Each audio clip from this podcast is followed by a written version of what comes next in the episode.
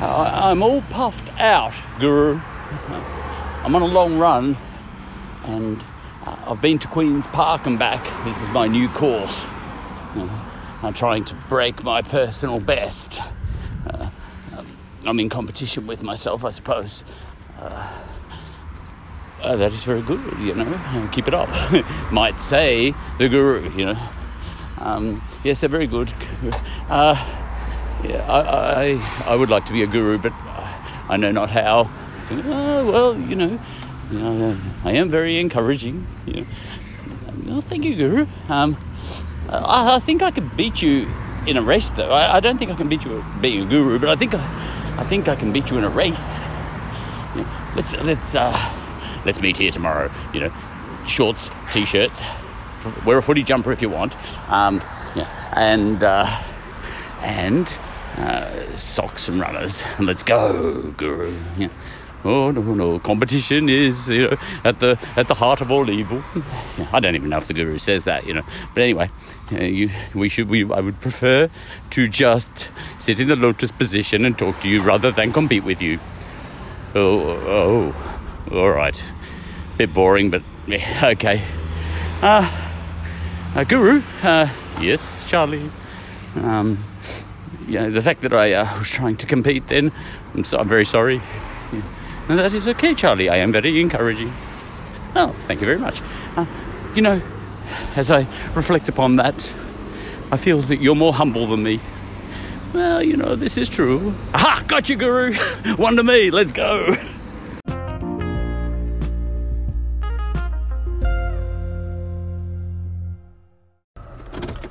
This episode is about Sudguru, or Sadguru, or Sadguru, who is an Indian guru. He's the latest and the greatest of them all. Uh, and I, have seen a photo of him, and he looks good. You know, he looks like a celebrity guru. Uh, wow, it's very important for a guru to look like a guru you know. And I, often this is the case that you need to look right. Um, you know, for example, if you're Zen, you know, nobody's going to take you seriously if you're just dressed like everyone else. Like if I'm if I'm wearing a suit, you know, if I happen to be really Zen, you know, which I am, you don't have to believe that, but I am, um, and I'm in the city, yeah, because I work, you know, in the uh, in the city and all over the place, and I tend to wear a suit uh, if I have to see anybody anyway, and um, and I look just like all those other blokes in the city, you know, marching off to their offices. Actually, this reminds me of that song, Mr. Bobolino, Mr. Bob, Do- Bob Dobolino. Do you remember that song from the old days? Um, Mr. Bobolino, Mr. Bob Dobolino. Yo, man, I don't think they heard you. Why don't you tell them what your name is? Mr. Dobalina, Mr. Bob Dobalina. Mr. Dobalina, Mr. Bob Dobalina. Mr. Dobalina, Mr. Bob Dobalina. Mr. Mr. Dobalina, Mr. Bob Dobalina. Mr. Dobalina, Mr. Bob Dobalina. Mr. Dobalina, Mr. Bob Dobalina.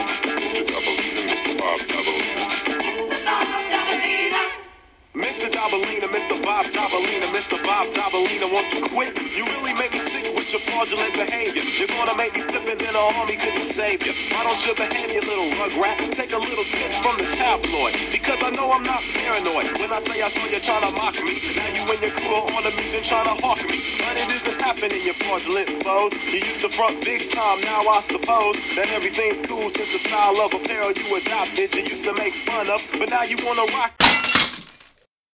Hey, I spliced that in just now to give this video, sorry, what is this? A podcast. To give this podcast a little bit of a kick along. Uh, and what I was watching on my laptop as it played wasn't the video that I remember. I remember a video with all these blokes in suits, you know, and then a whole lot of American, African American rappers singing uh, over to one side, you know. So it was it was half and half. It was um, African American singers, you know, gang gang type kids or whatever, saying, you know, and the whole idea was, um, you know, we look like this, you know, and we live on the streets and we're urban and all that sort of stuff. And um, and then there were a whole lot of blokes in suits who they were satirizing, and um, you know, marching Pink Floyd style, like puppets, brainless puppets, you know. Um, I remember that video clip, but and the video clip I just watched now looked a bit nastier. So, well, there two video clips, you know. See, I'm confused now. Um, but um, and the words I was listening to just now seemed nastier too. But then again, I'm not sure that I ever listened to the lyrics. Yeah, sometimes you have these songs on in the car. Um, I hate rap, you know, but I, I actually did like that one. um, and um, I actually did like that one, you know, back when it came out. And I saw the video, you know, much, much more recently, you know, 20 years after the song came out. Um, and the video I saw was in Hungry Jack's. Uh, down near Flemington, and uh, I said, "Oh, is that the video?" You know, and it had all these African American sort of hood guys, um, you know, poking fun at blokes that look like me, quite frankly. Um, but um, and, that, and that's okay, you know. Uh, but even as I watched that video, by the way, in Hungry Jack's in Flemington, um, even though were though they were trying to make the blokes in the men in suits, they're all males you know, on that occasion. Even though they were trying to make them look like straights, you know, they they were trying to make the men in suits look um, stupid, you know, stupid. Um, and you know they were trying to make themselves look cool. Even then, I identified with the blokes in suits, and I was thinking, geez, you know, if I had to live uh, the part of one of those kids, those urban kids, you know, down by their forty-four gallon drums, you know, singing "Mr. Dobalino, Mr." See, I've got the words now. Um, you know, one of those guys and doing their little hand gestures, their little gang gestures and all that sort of stuff. Or I had to be one of those suits, even if they looked as stupid, even if I did look as stupid as those suits in that video, I'd rather, I'd choose to be with the suits. You know, I don't, you know, because, you know, that's the way we are, you know. I'm not comfortable with all that urban stuff, you know. I'm comfortable with those blokes in suits, you know. And, uh, and I happen to know too, you know, that, um, it's, it's, it's, it's, living like those guys in the suits is not actually anything like the way that video was um, making it out to be. You know, you, more often you're in a nice bar, um, meeting someone for lunch, and it's really comfortable, and there's just this lovely breeze of air conditioning coming through if it's a warm day and all that sort of stuff. And you get a nice latte. It's actually really great life, you know. Um, much better than standing by a 44 gallon drum singing Mr. Dobalino, Mr. Dobalino, and getting angry. But just then, um, just then, uh, I saw a video clip of that song that was a different video clip than the one I saw in Hungry Jack's down in Flemington that time. And it's a much angrier one. And they're, you know, the way they do that sort of, um, you know, that hippy hoppy, uh, hip hop sort of dancing, and they're all angry and all that sort of stuff. They've got a good reason to be angry. You know, that's not what this episode's about, though. This episode's about Suguru. Aha, wait. I think I just figured it out. Uh, just now, I watched only the first 30 seconds of the clip. The bit I saw in Hungry Jack's was the tail end of the clip. So if I had have, oh yeah, of course, if I had have just kept watching the clip then, I uh, I might have seen the bit with the blokes in suits, you know, being parodied. Uh, uh, oh, well, you know, it's incidental for the purposes of this episode, but there might be one clip after all. Uh, yeah, so um, I have forgotten what I was talking about. Um, no, I forget. Oh, oh uh, yes, I remember now. But uh, just before I talk about that, um, this is the other thing. You know, I just had an, another crazy thought, and it's that uh, you know it is just possible that that song wasn't written for me. To it wasn't written to appeal to me, you know. So it doesn't really matter what I think of it. That's a crazy thought, I know, you know. Uh, but uh, perversely, uh, I loved it. You know, I did love it. I still do. On with the show.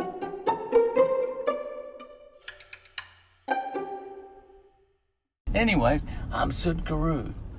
Um, this episode's about Sudguru, actually. How did I get on to Mr. Bobolino? Oh, yeah, Zen. Yeah, so, as it turns out, I'm really Zen, you know, but I happen to wear a suit because that's how I get my money. Um, but uh, I'm Zen. Um, and I actually had a woman come up to me once who uh, was selling tours. Look, she, she had a laptop. She was in the bar with me, and uh, she would have been about my age. And um, she had a laptop with some sort of um, rainbow on it. You know, on the on the when she opened when she flipped open her laptop, it had a kind of rainbow and um, dream your dreams or something like that on it. You know what I mean? And um, and she kind of came over to me and uh, she said, I, uh, hi, blah blah blah. I think I smiled at her, you know, because um, she seemed like a, a bit of a happy clap type of person, you know, a, a new age type of person. She was dressed nicely, um, and all that sort of thing. Turns out, you know, she's one of these um, spirituality, uh, live your Zen kind of per- people, you know. And I, so I sort of smiled at her, and, and that kind of made her come over to me, sort of thing, you know. And she said, "Oh, hi." Um, you know, I used to work in one of these little boxes like you do. I went, oh, here we go. And, uh, you know, because she sort of motioned, pointed out the window, you know, because our office block was opposite. And um, I was in the um, uh, Soffit, not Sofitel, uh, one of the hotels, yeah. Uh, corner of Lonsdale and Exhibition, whatever that one is. And um, she said, um, but I escaped. And I went, oh yeah, well, all right, you know, because you know, I, you know, I am, I escaped myself actually, without leaving.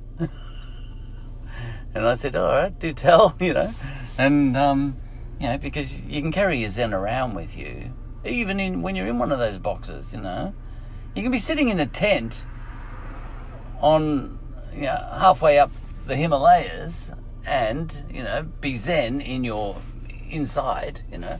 And you can also be in an office block and be just as zen, you know.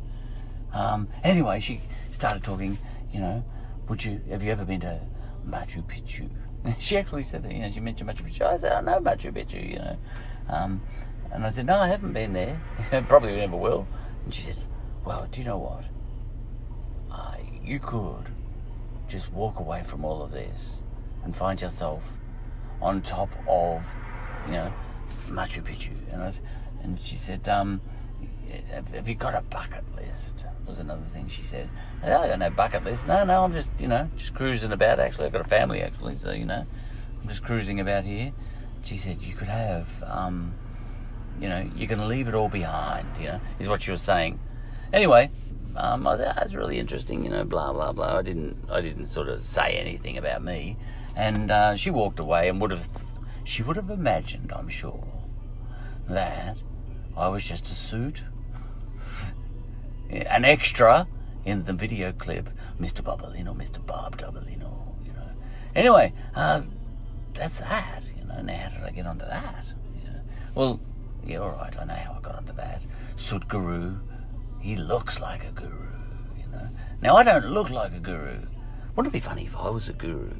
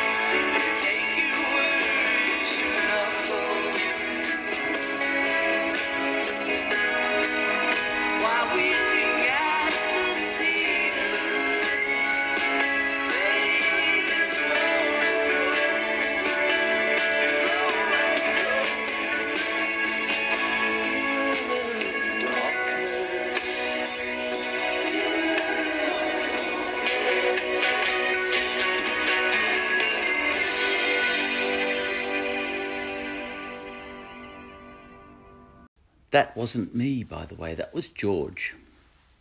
And uh, that was a song without notice, really. I just chucked it in there, you know, without warning. Uh, that was George. Uh, I, I felt I needed the, the whole song on that occasion. Uh, Beware of Maya. You know. uh, 1971. Yeah. That was the high point of civilization. 1971, you know, when all things were still possible. Uh, anyway, uh, we're meandering in the general direction of what this episode is all about. We're in no hurry, but this episode is about Sudguru. Let's get back to him. Yeah. Um, but I'm having fun just listening to a few songs now. Uh, look, I'll get back. I'll get back to the guru. Don't worry about that. Here we go.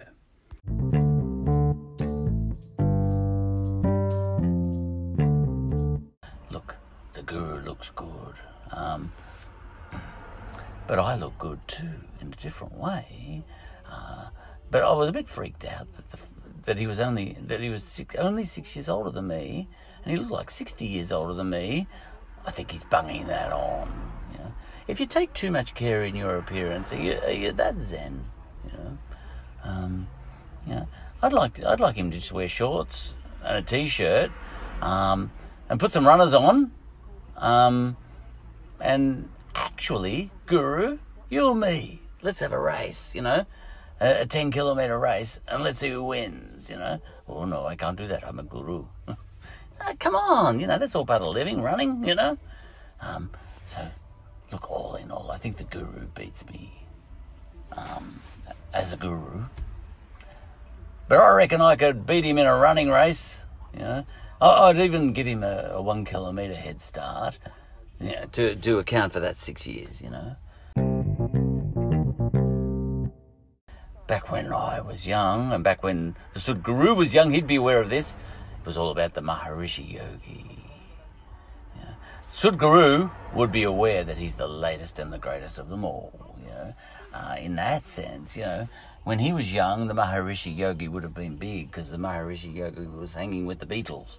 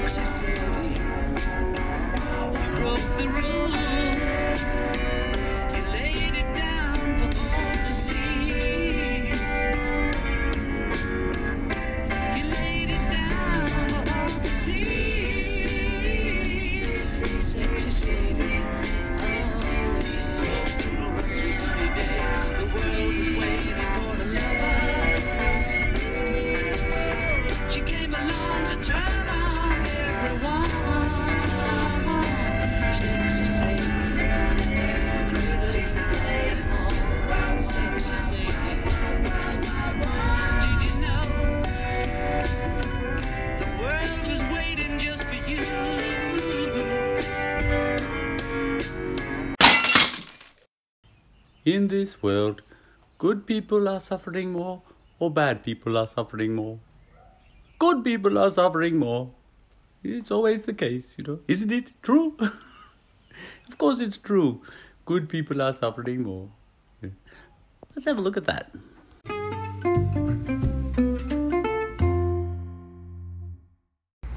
Ten fifty p.m.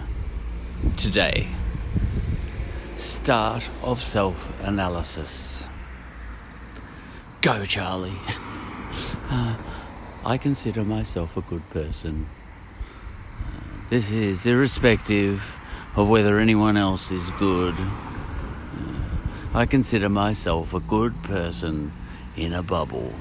It's got nothing to do with anyone else. I haven't compared myself to anyone else. You know, I don't need someone else to be bad in order for me to be good. Uh, when I make a judgment about whether I'm good, uh, all I'm thinking about is my intentions each day. From the moment I uh, wake up until I go to sleep at night, and the, and my actions each day. From the moment I woke up, wake up until I go to sleep, you know, that's all I'm taking into consideration. Uh, it's uh, uh, if uh, whether anybody else is good and bad or bad doesn't come into it. Right.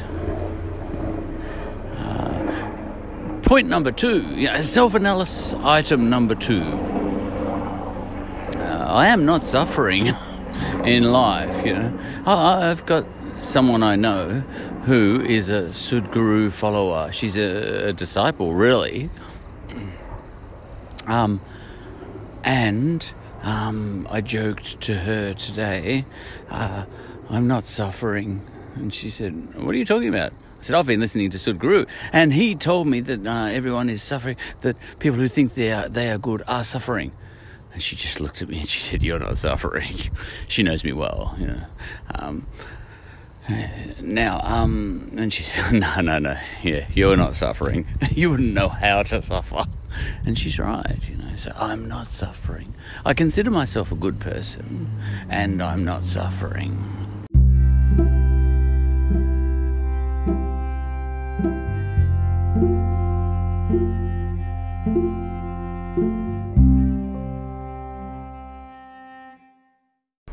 One more thing I forgot, uh, because there's a sort of checklist that uh, Sukguru goes through uh, of things that you should consider. You know. um, and another thing that I should have considered in my self analysis, and I forgot, uh, was how did I become good? You know. Um, well, and that's pretty easy. You know. uh, it's a combination of nature and nurture. Everyone knows that, you know. Um, yeah, like if you have a hard childhood, uh, you might end up bad. You know? um, yeah, that happens all the time. You know, some young bloke um, is in the back of a taxi and um, and hits the taxi driver over the back of the head, you know, and kills him or something, you know, and uh, and then he goes before the courts, you know, and that's bad. You know, he's been a bad boy. Um, and he goes to the courts, and his defense lawyer says he had a hard childhood, you know, and that's what made him bad, you know. But he is bad, you know, and uh, the lawyer will agree with that. He's done a bad thing, you know, um, and uh, and he intended to knock the taxi driver over the head as well. So his intent was bad. Okay, so he's not looking for a not guilty.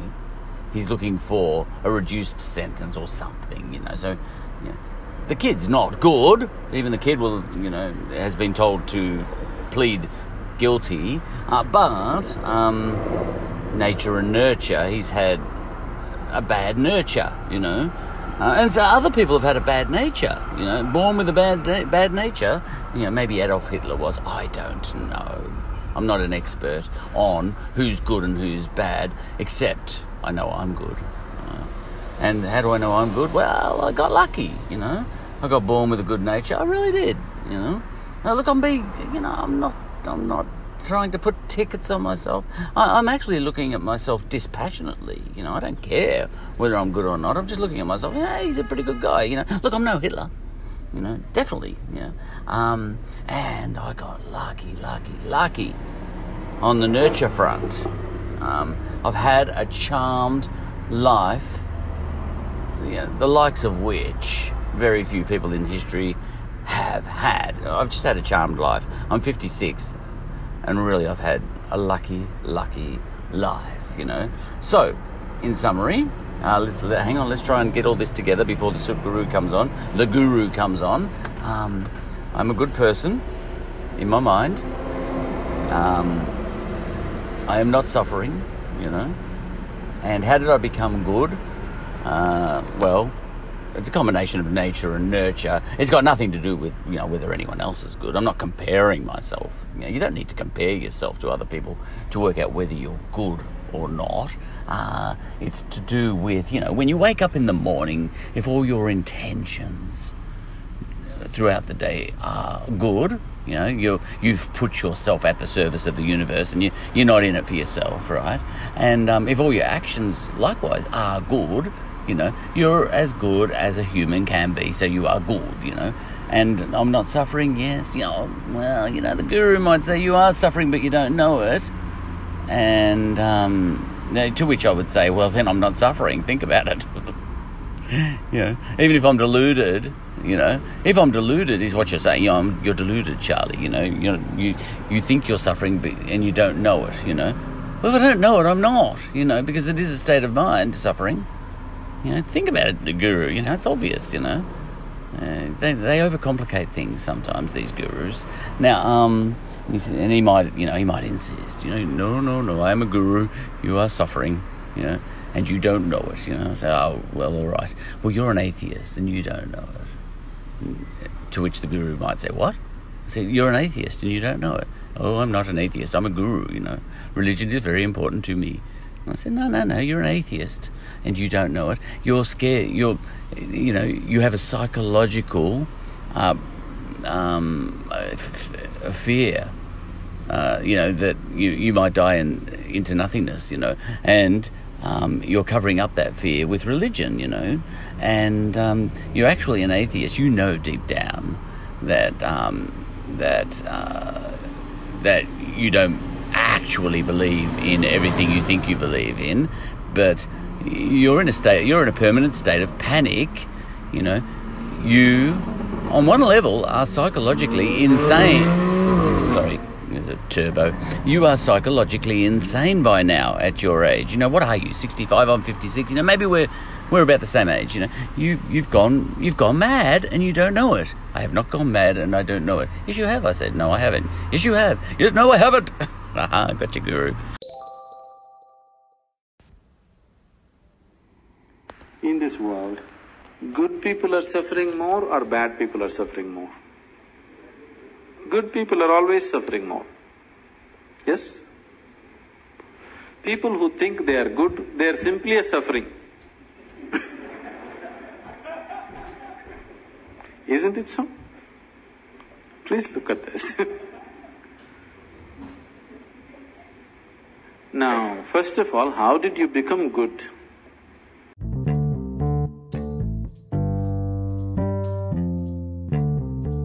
Oh, well, Guru, it's a combination of nature and nurture. Uh, It's most certainly got nothing to do with anyone else, you know. For example, you know, I, I consider a lot of other people good as well. Uh, I consider myself good, but I consider a lot of other people as good as well. You know, look, it's a nature and nurture thing, Guru.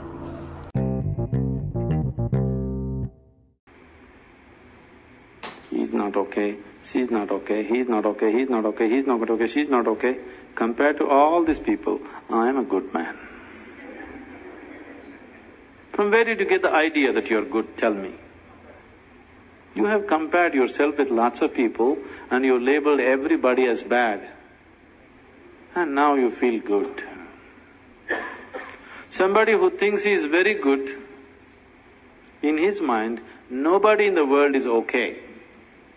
The more good you think you are, nobody is okay for you. Is that so? Isn't it so?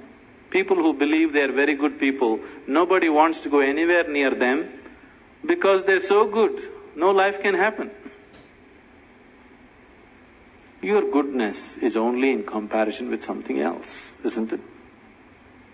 Yes? And you establishing your, yourself as good and making every, if every, all these people are totally wretched people, then I am a really good man, isn't it? Isn't it so? Good people won't get anywhere, either in this world or in the other world. Can you take a joke? Do you have good digestion?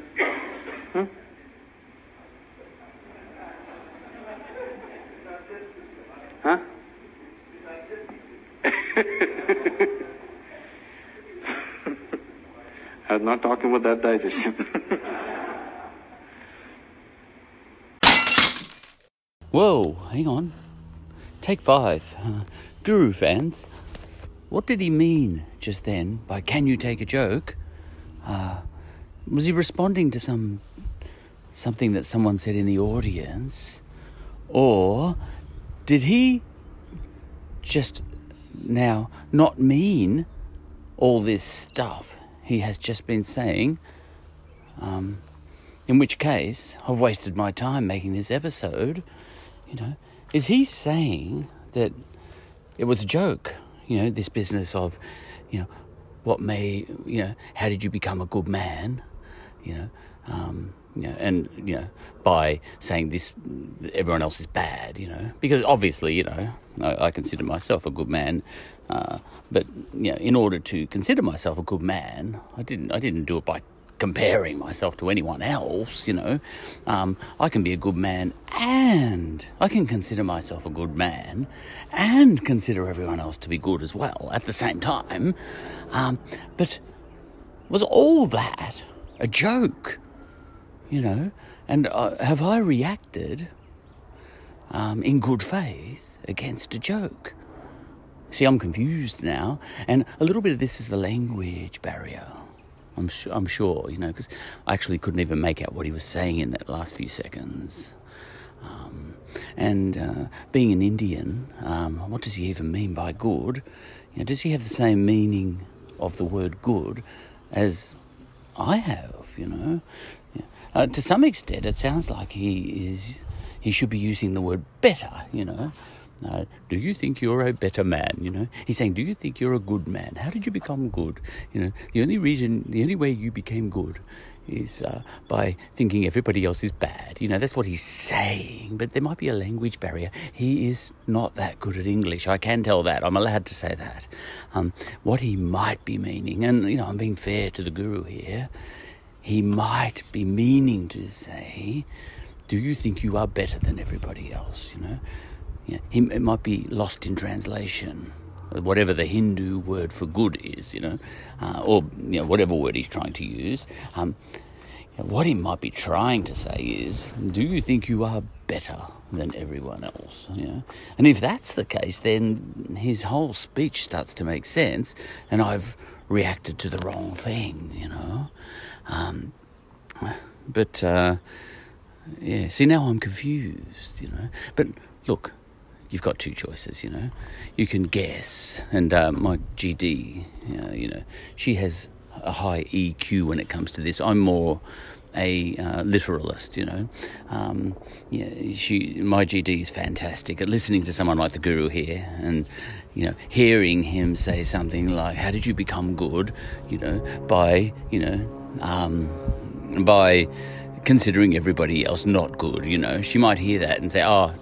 of course, he means the word better, you know. He just doesn't know that the word better, perhaps, you know. Are you better than everyone else? Is what, and she listens to the, you know, she might listen to the episode quite happily. Uh, because she's got a high EQ, whereas you know I go more on what I'm hearing. You know, I have this attitude. Listen, you know, I'm only, I can only go on what your words are. You know, I'm not going to go guessing that you know you you you know you might say uh, uh, consider a cat walking past your house you know and and you're actually meaning a chicken you know. Uh, you know if you say cat I'm just going to imagine a cat you know. But my GD for example is is has got a higher EQ than me. We we have a dialectic an ongoing dialectic uh, my GD and I have noticed over the years uh, that she has a higher EQ than me. Uh, I you know, I, for example, will, you know, if someone says, um, consider a cat walking past your house, you know, I'll consider a cat, you know, but she's able to guess that he means a chicken, you know, and in her mind, yeah, I'll, you know, look, if she's listening to this uh, one day, she might say, no, no, no, I'm, I'm not that EQ, but no, I think she, you know, if she was, I, I, do think she has got that level of EQ. You know, a guru might um, say, consider a cat walking past your house, you know, and uh, and she does have that way of thinking, where she says, um, in her mind, she's thinking chicken because she's guessed that he means chicken somehow from the context of what he's saying, and she doesn't get hung up on it. You know, whereas you know I'm I'm more likely being um, a a pedant really and a literalist. You know, to say no, no, go back, start again, Guru, and say chicken. You know, so for his speech that he's been speaking now, I would sort of put my hand up at the moment and say, "Excuse me, Guru, do you mean the word better? You know, you're saying what? You know, how did you become good? You know, eh, you know."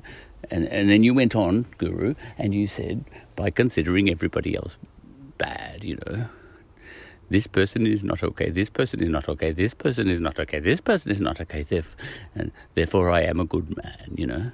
You, you know, you have this idea of the word good being a relative concept, you know. You can only be good relative to someone else, you know. Whereas in English, um, and, and I'm a bit surprised because the Indians are often better at English than we Australians, for example, or even better at English than the English, you know. Um, uh, but you know, this guru, um, yeah, the actual, the relative term with respect to the word good is the word better. You know, so you say, how did you become better than everyone else in your mind? You know, and then it makes sense. You know, you became better in your mind because you had to consider that this person is not okay, this person is not okay, this person is not okay. Therefore, you are better. You know, and that would have made sense. Okay? So I would have put my hand up if I was in that audience and I would have said, Excuse me, Guru, uh, you're using the word good. Do you mean the word better? To which he might say, Can't you take a joke? You know, to which I might say, "Oh, What does that even mean? You know, can I take a joke? Do you mean every time you speak, it could be a joke? Yeah.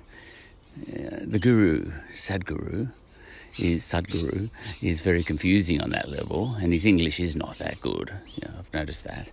Um, yeah, not as good as a lot of other Indians' English. Uh, a lot of a lot of Indian uh, people have got the most wonderful grammar, know, and uh, they put the rest of us to shame. Yeah, uh, yeah, that colonial history thing, you know, and playing cricket. Right now, um, okay, back to the guru. Now, in the in the following bit, I've already listened to it. The guru imagines a god in heaven who is able to create a heaven that has got a level for every um, for every type of person in the world.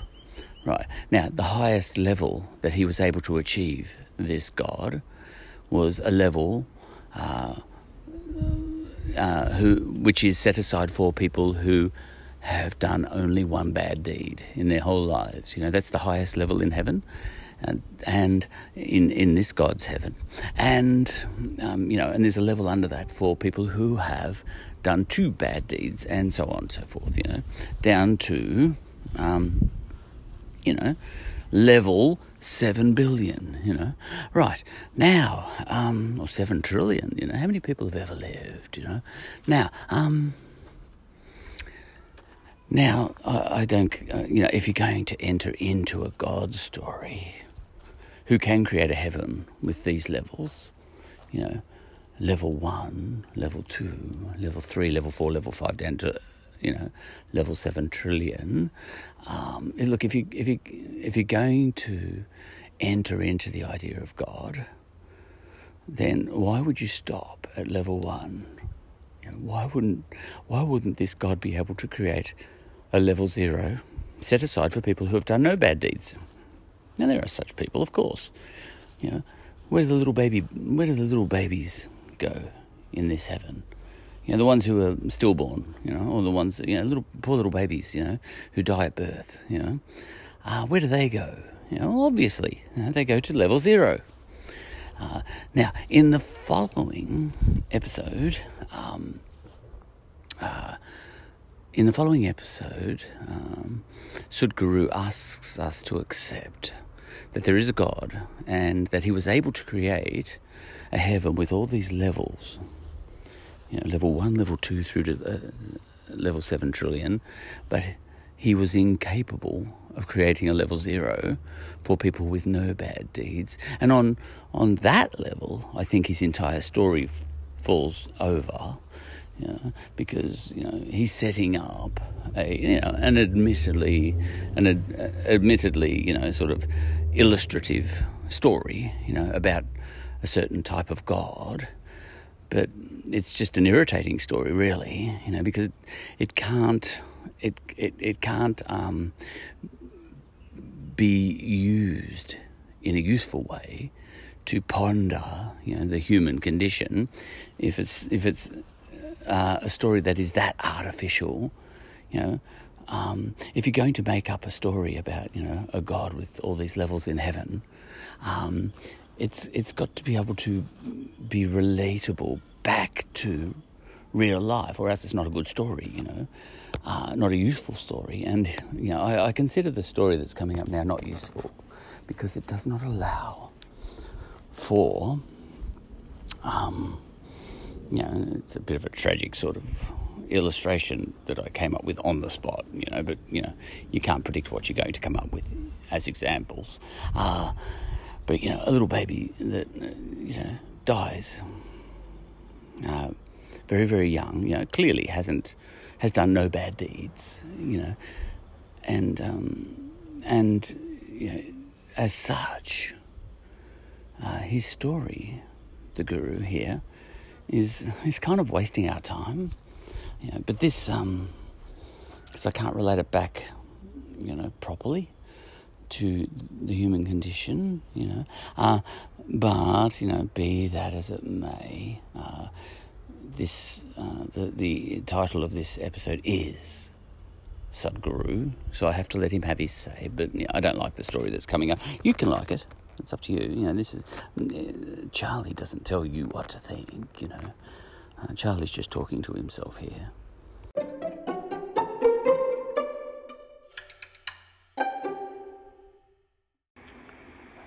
One day, in his previous life, Shankaran Pillai was a good man. After a brief illness, he died. Being a good man, he naturally went to heaven. He landed up at heaven, there at the reception committee of angels, opened his account book. Page after page, good deed, good deed, good deed, good deed, good deed. Cover to cover, only good deed. Then the angels were in confusion. Then they came to Shankaran Pillai and said, Mr. Pillai, there's a little problem here.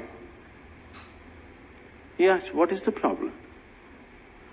He said, The angels said, See, here we have various kinds of accommodation in heaven, various levels of accommodation.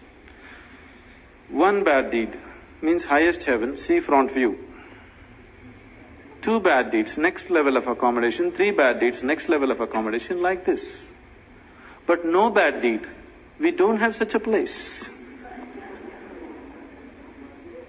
We really don't know what to do with you. You're the first man to come like this. Shankaran Pillai thought, what nonsense. In the world, nobody wanted to come near me because I was such a good man. I lived with the hope of getting to heaven, and even here problem? then the angels had a discussion and they arrived at a conclusion. They said, don't you worry, Mr. Pillai, we have found a solution. Your body is still intact there. We'll give you three hours of life. Just commit one bad deed. We'll put you in the highest heaven. Nothing is lost. Lo Shankaran became, Shankaran Pillai became alive here. Then he sat there thinking how to commit a bad deed. An hour and a half passed away. See, he's not like you, he has no practice.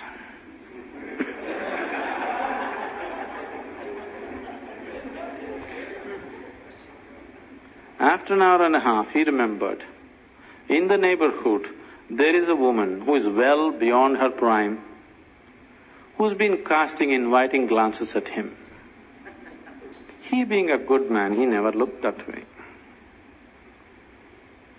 Now he thought, okay, adultery is a bad deed. Because after all, he is going to do whatever he is going to do just to go to heaven. So he went looking for the woman. He went and knocked on her door. She came and opened the door. When she opened the door, Shankaran Pillai said, I want you. Why, Mr. Pillai, just yesterday evening they told me you're on your deathbed. What is this? He said, It doesn't matter, I want you. He went in, you know, nature took over, things happened between them. He doesn't want to die in her house. Time is running out, so he told her, I need to go. And he came to the door. The woman came to see him off, and she said, Mr. Pillai, do you know what a good deed you have done for me today? One more good deed. What to do? So good people will neither make it here nor there. It's not your goodness which liberates you. Your goodness is only in comparison with somebody else. Your goodness being in comparison with somebody else, it's not about goodness, it's a kind of sickness. It's just like right now, people are going about like this. They are happy. They don't know what joy is. Their happiness is just that they have things that other people don't have. Isn't it? Now let's say you are all very hungry, but my stomach is full. And I feel so happy that nobody has food, but at least I have something to eat. Is this happiness or sickness? Humanity is suffering from the sickness which is passing off as happiness for most people. Isn't it so?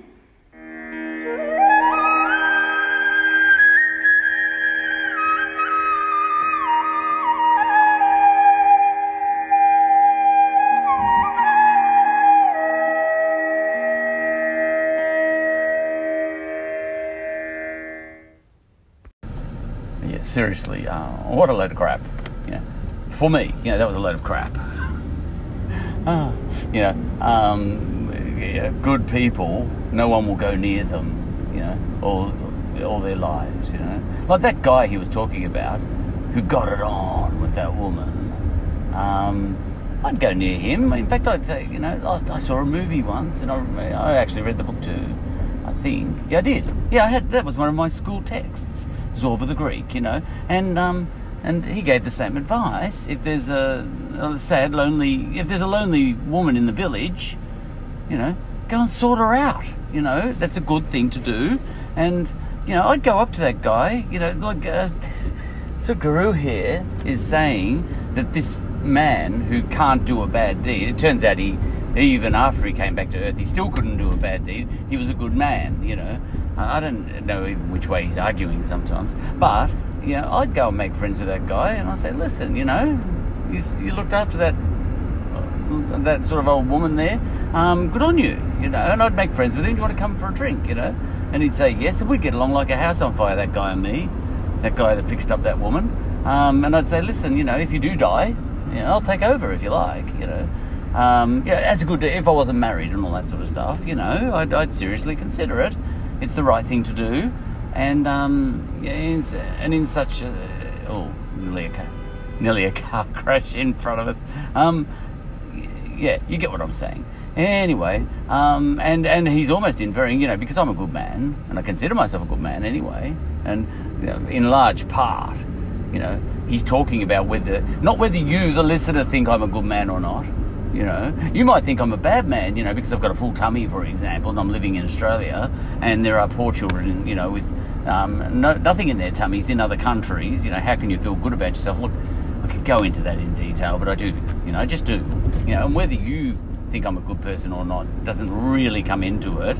Um, I'm a good man in my own mind, and and to a very large extent, that's what the guru is talking about. You know, do you consider yourself a good man? You know, um, and he was talking about goodness per se, not better. You know, uh, but anyway, in the end, you know, as I listened to that last story, but look, all that aside. Uh, I'm I'm a good person, and I think most people do consider me so, me a good person. Think, you know, there'd be very few people I I know that would consider myself a bad person. I know a lot of people who I consider to be good people as well, and I'm friends with them. How is that possible? Guru, when you said if there are good people in the world, no one will go near them. I go near good people all the time, in fact. Uh, I've spent a lot of time weeding my social garden, and I really only hang around with and marry and, you know, all that sort of stuff, uh, good people. Genuinely good people. And um, a lot of people consider me to be a good person and hang around with me. You are saying this is impossible.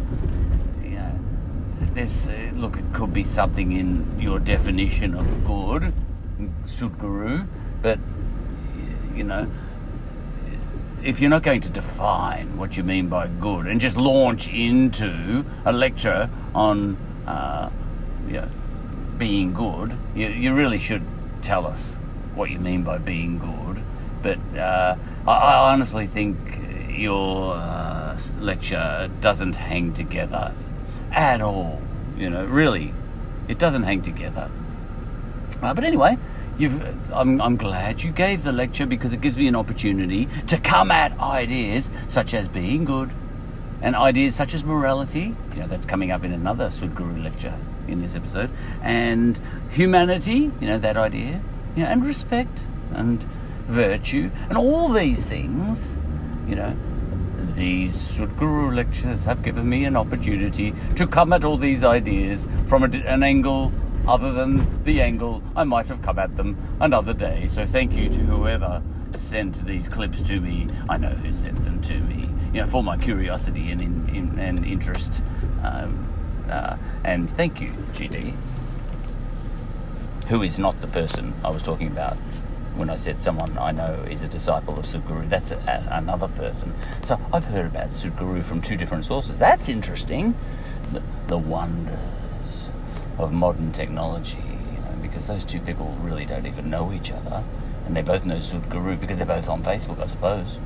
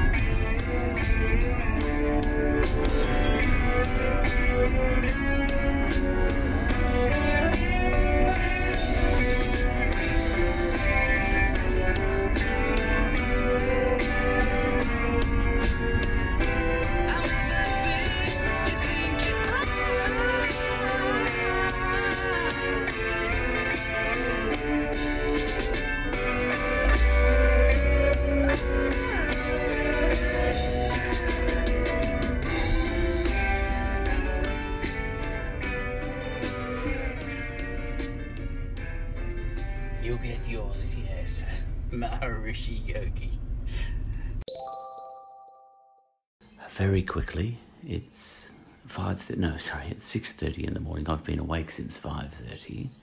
Uh, I needed a sleep last night, but I didn't get one. Uh, I have the BBC World Service uh, in my earphones overnight. I just like that, you know, help, helps me sleep. Uh, but at five thirty in the morning, uh, a an Outlook special on Michael Johnson, the Olympic sprinter, came on, and he he spoke for a long time about his life, about his life, you know. Um, he got food poisoning just before uh, the 200 meters in Barcelona, and it wrecked um, his uh, shot at a gold medal at Barcelona, but at Atlanta. Little Richard sang at the Atlanta Olympics, by the way.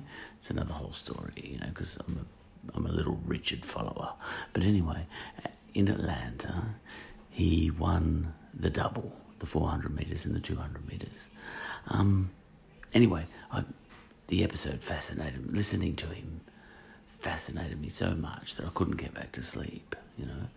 Um, but for the purposes of this episode, which deals with matters such as the idea of being good and the idea of humanity and the idea of morality, um, uh, yeah, as I listened to it, I, I was thinking um, that Michael Johnson has done good, you know.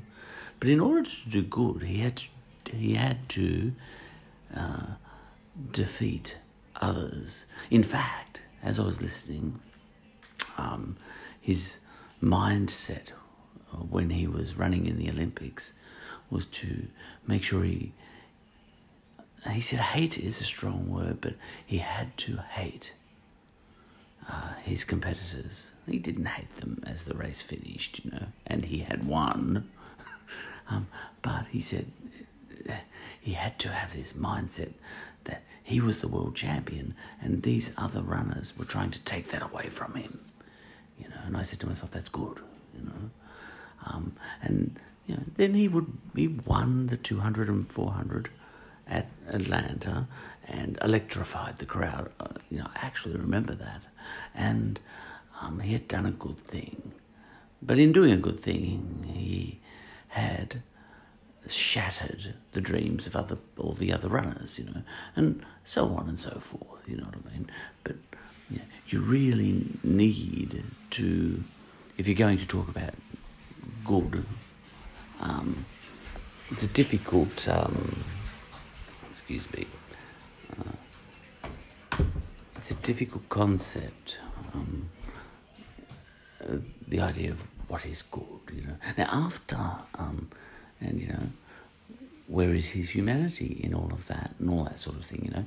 He has clearly spent his life, um, as far as I can tell, know, in pursuit of individual goals things like that. But then again, it was he was in, inspirational for so many people.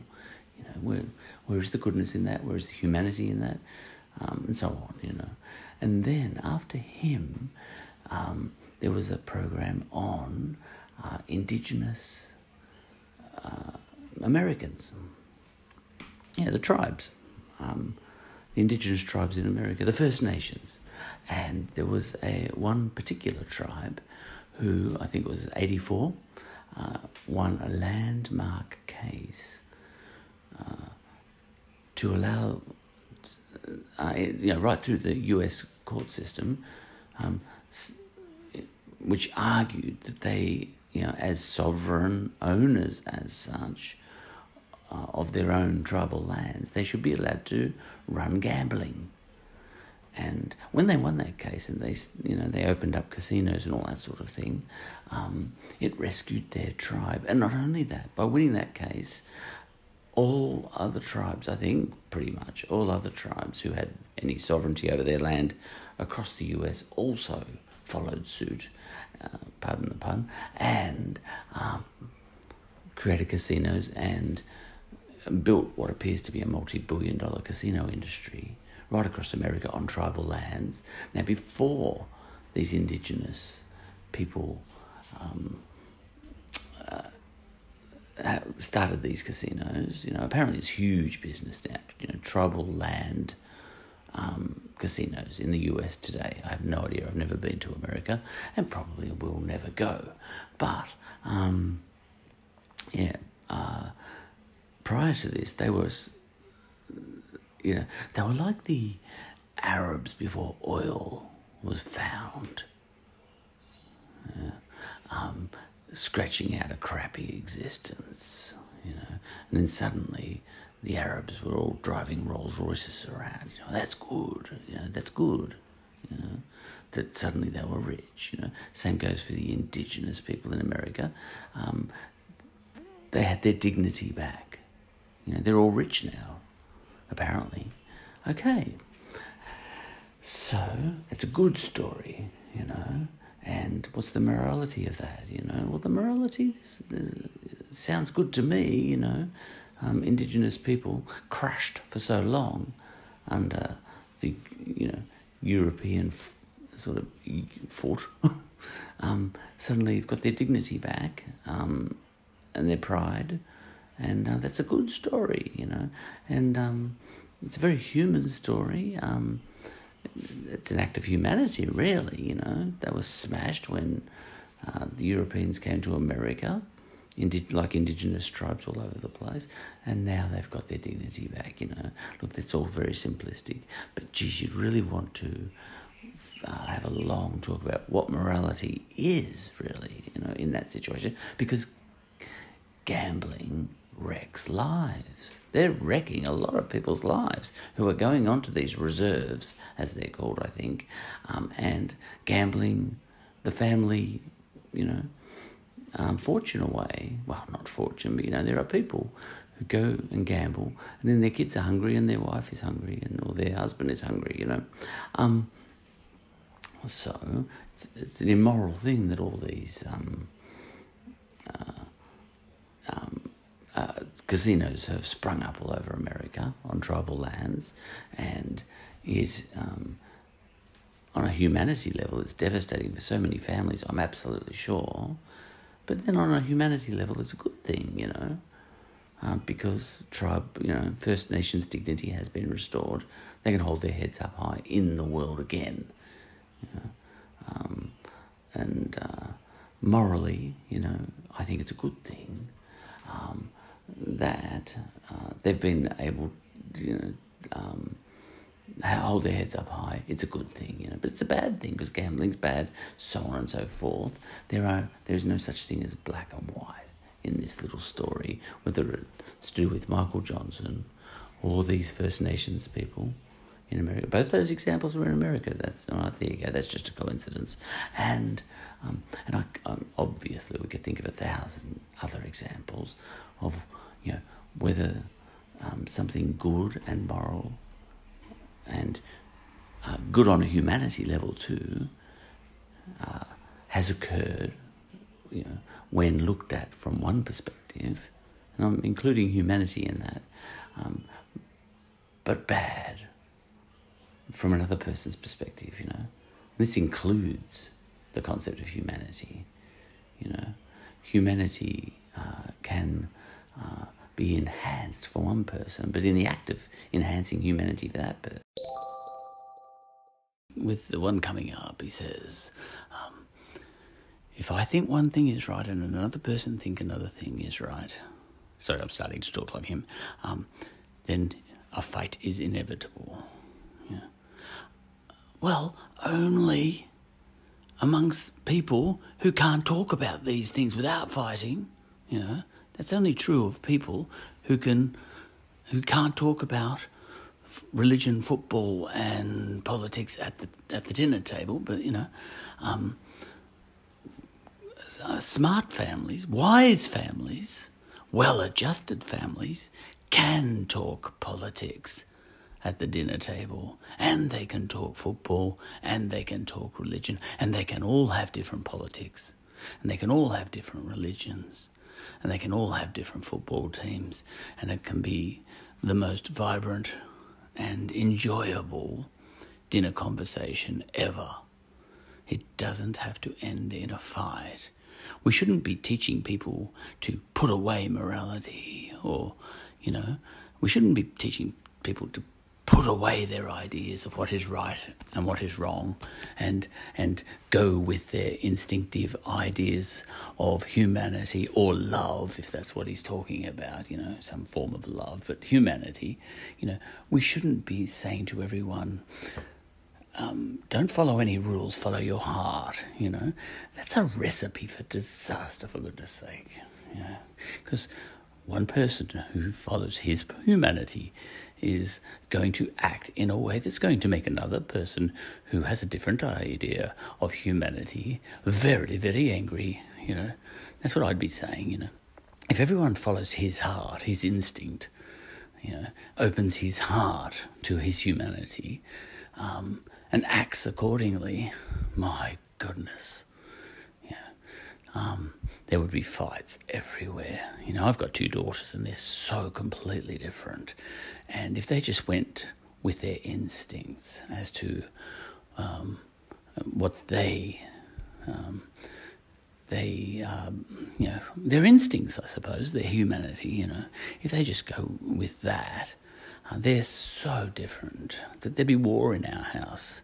So my wife and I impose what you might call moralities, what is right and wrong in our house, uh, because humanity, left to its own devices, uh, would produce disastrous results.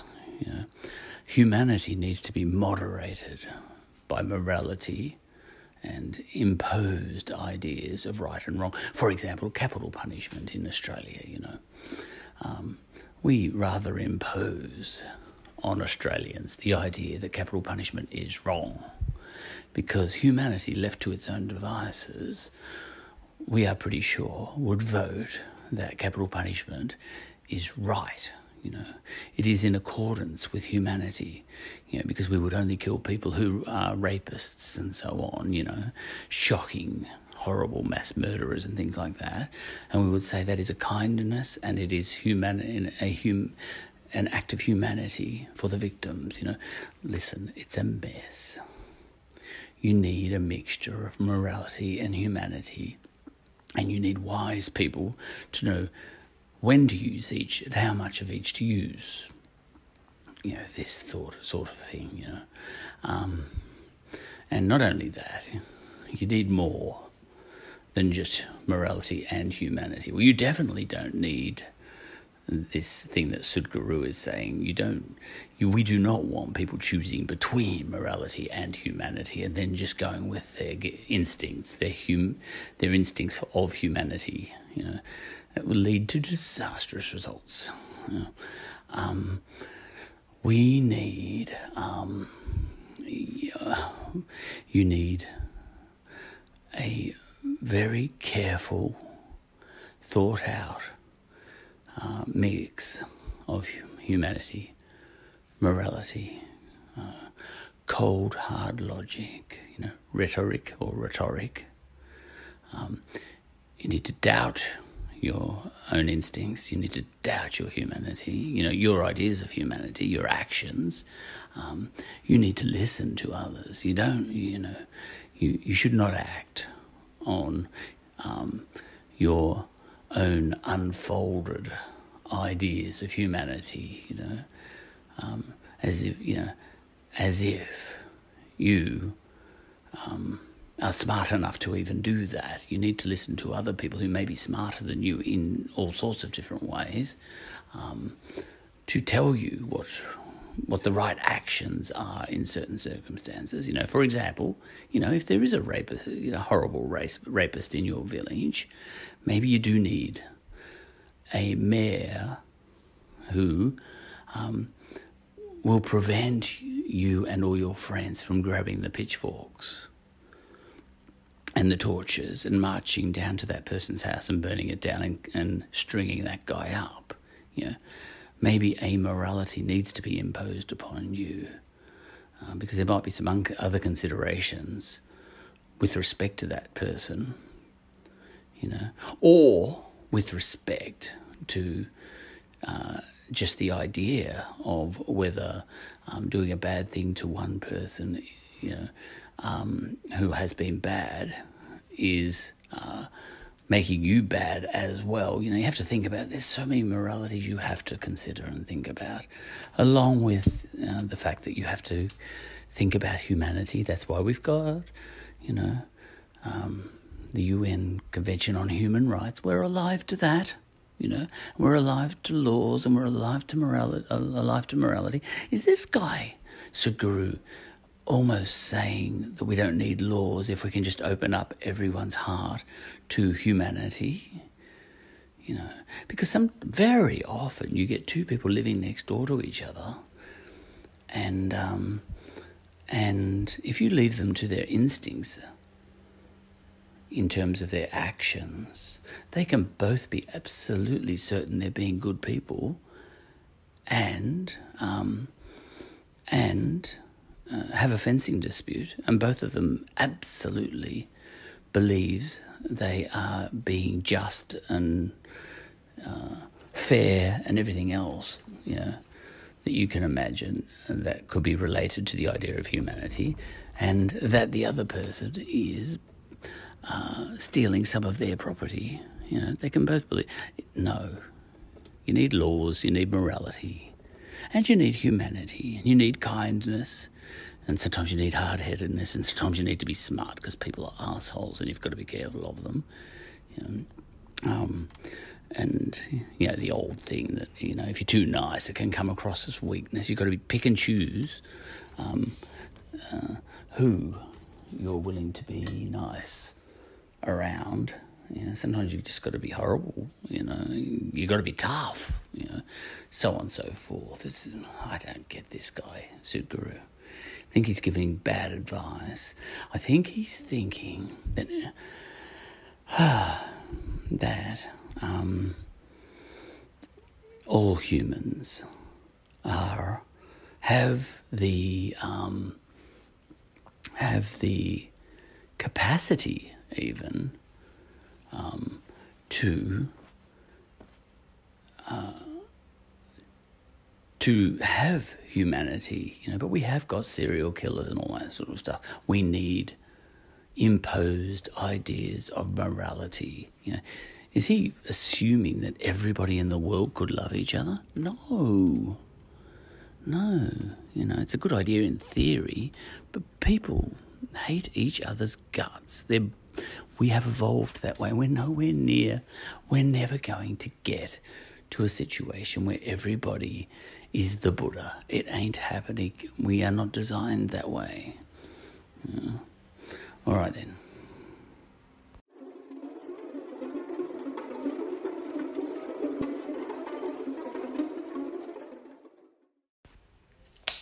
That audio just got chopped off by my alarm on my phone kicking into gear. Uh, but look, what I was getting at is uh, something like um, where's the humanity in these indigenous uh, First Nations Americans uh, opening up casinos all over the US? Well, I reach into my heart and I can see that humanity, you know. But you might be a I can see the humanity in that. You know, uh, you might reach into your heart, and you might be a victim of gambling. There are some victims of shocking examples of gambling in this world. People thrown into poverty, even in wealthy nations, let alone poor nations, right? And you might reach into your heart and, and um, say, I see no humanity in that. Know? And uh, if you were a lawmaker, you might shut them all down. Whereas if I was in America, I'd keep them all open. You and I, both good people apparently, maybe not, says Sadhguru, um, have each of us has reached into his or her heart and come up with a different idea. Um,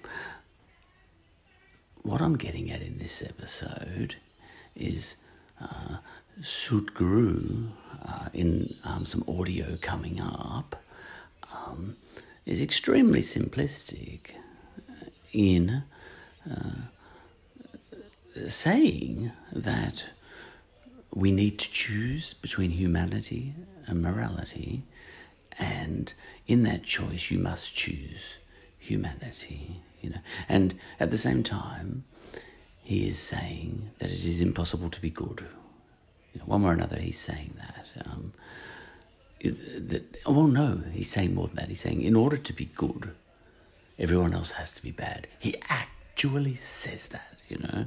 Uh, I disagree with that, you know. I think good can be an absolute. You know, you can be good irrespective of whatever, whatever. I say that you can be good, you know, per se, as good as a human can get, you know. Um, it's impossible to be perfectly good. You know, I explain that later in my worldview. Um, you know, if you're going to spend too much time on refugees, helping them out, you're ignoring um, people with LGBTQI issues, you know, or people living in on Struggle Street, you know, in the United States of America, you know, as you campaign for disability rights, you know what I mean? Um, all this sort of stuff. It's hard to be good, you know. Are you going to vote for health or are you going to vote for education, you know? Um, and this sort of stuff, you know, because more the more dollars you put into education, the more people die, you know, through lack of medical treatment. This sort of thing, you know what I mean? You can't be good. Um, look, Sadhguru says uh, you can't be good on that level, I suppose. You know, you can be as good as a human can be, is what I'm suggesting. So, you know, my definition of good is being as good as a human can possibly be. Let's say I'll just make that one up right now. And Sadhguru says you can't be good without everyone else being bad. Well, I disagree because I just define good in such a way that you can be good, as good as a human can be. And uh, Sadhguru later in some audio says it's impossible to be good, impossible to be good unless everyone else is bad. Yeah. If I was in his audience, I'd say no. Yeah, and I'll give you my definition of what good is. What's your definition, by the way? You're just telling us all this stuff about good. Um, have you defined good? Look, maybe he has somewhere else, but I was only given two pieces of audio on Sadhguru.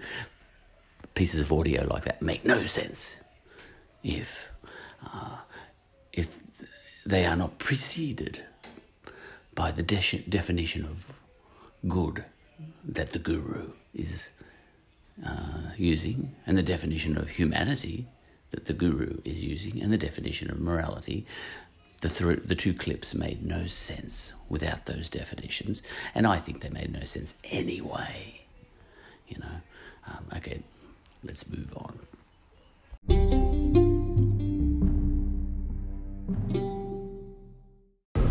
Here's a funny thing. I may well not exist, according to uh, a guru called Sadhguru. Uh, yeah, because uh, I carry around with me a certain set of moralities that I've developed that work for me. Uh, as it turns out, I'm a little bit flexible with my moralities, but that's a whole other story.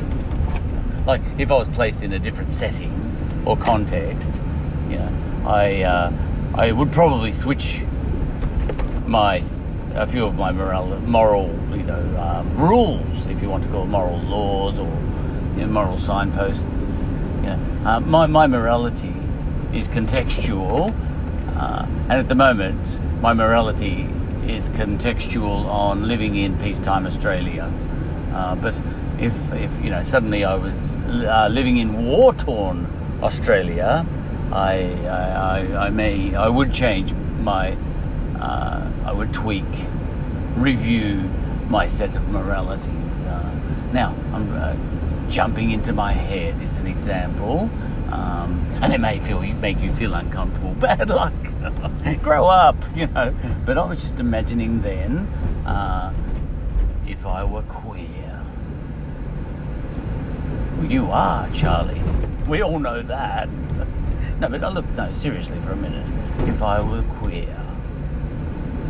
Now, if I were queer here, uh, I my morality as I sit here, I think, would be such that that's a, a morality that I have for me, but I wouldn't force necessarily force that morality onto others.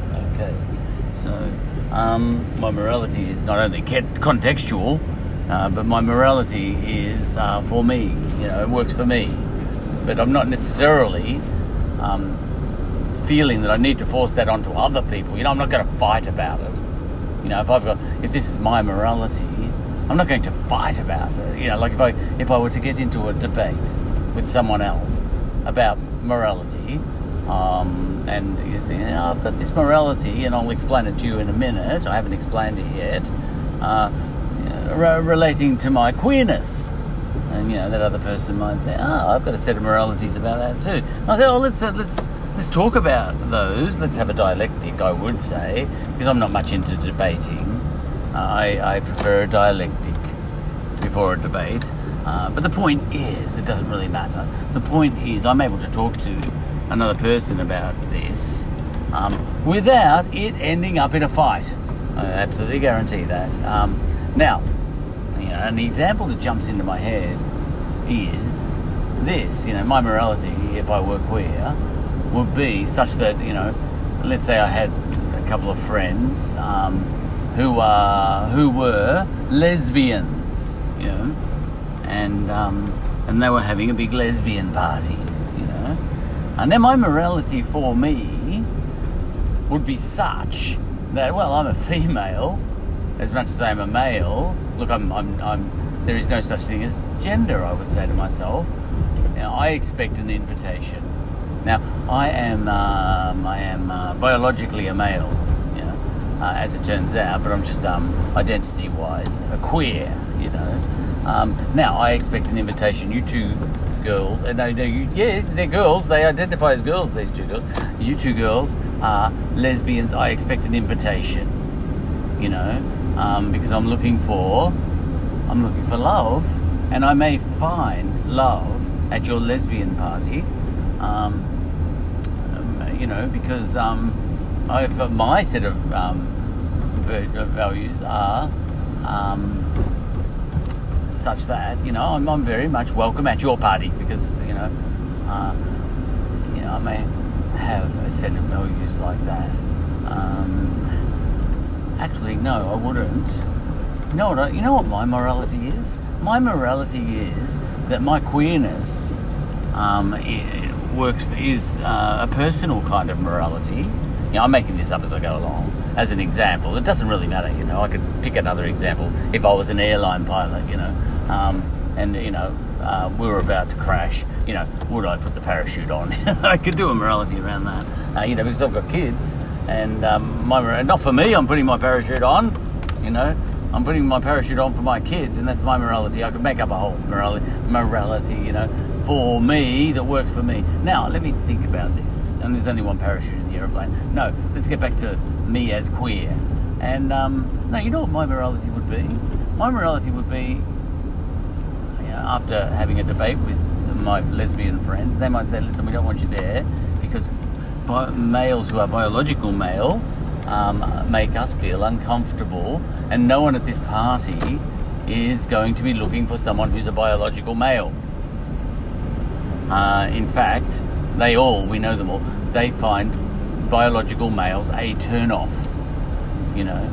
And I would say, oh, um, okay, now, now listen. I would say my morality is such that you know, I, you know, because I am really, really queer, I should be invited, but I respect that your morality is such that I shouldn't be invited, and it's your party.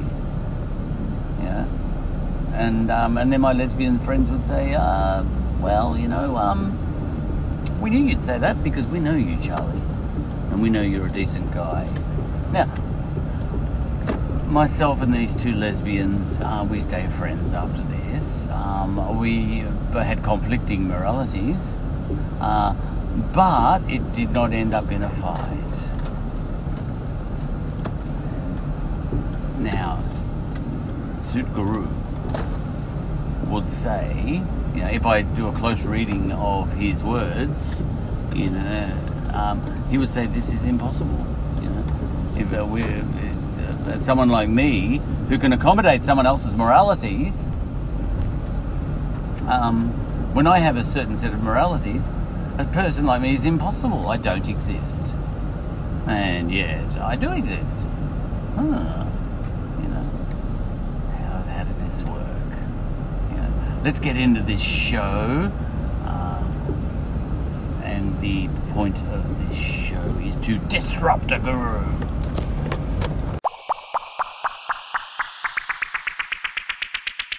I just got a call from my friends who were having that party.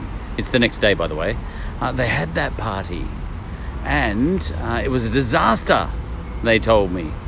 Um, another friend, a mutual friend of theirs and mine, who's also queer like me, uh, insisted on going. So um, he uh, he had a different morality. Excuse me, I've got to get out of the wind. by the looks of it, um, and um, insisted upon going. He um, he cried. Apparently, he was crying, and he said, um, "I'm being discriminated against," you know. Um, and th- my friends uh, who were running this party uh, felt sorry for him and said he could come. And um, he uh, he um, apparently uh, made a big scene because uh, nobody was willing to dance with him, and uh, and he's gone, you know, like off his leader uh, since on social media. Um, and, uh, and, and is telling everybody that the people at this party were absolutely horrible and have no concept of, you know, rights you know, and, and, and humanity and, um, and no moral virtue. He's just going for it. He said what they were doing was wrong, you know. Um, but my um, and and now um, there's, a, there's an unholy war going on, and my friends are distraught, you know, because they they um, they were setting a lot of store by this party, um, and um, and uh, you know, um, there were uh, girls at that party uh, saying that this guy was making them feel uncomfortable, you know, because it was fancy dress and all that sort of stuff, you know. Um, and he came, he came as Mardi Gras, you know, in very revealing outfit, and um, and he made all the girls at the party feel uncomfortable, and he called them all horrible, you know. Um, ah, this is terrible. Yeah. Now I've I've made that up, of course, you know, a completely made up scenario. I don't even know if it, this is the sort of scenario that would happen in real life.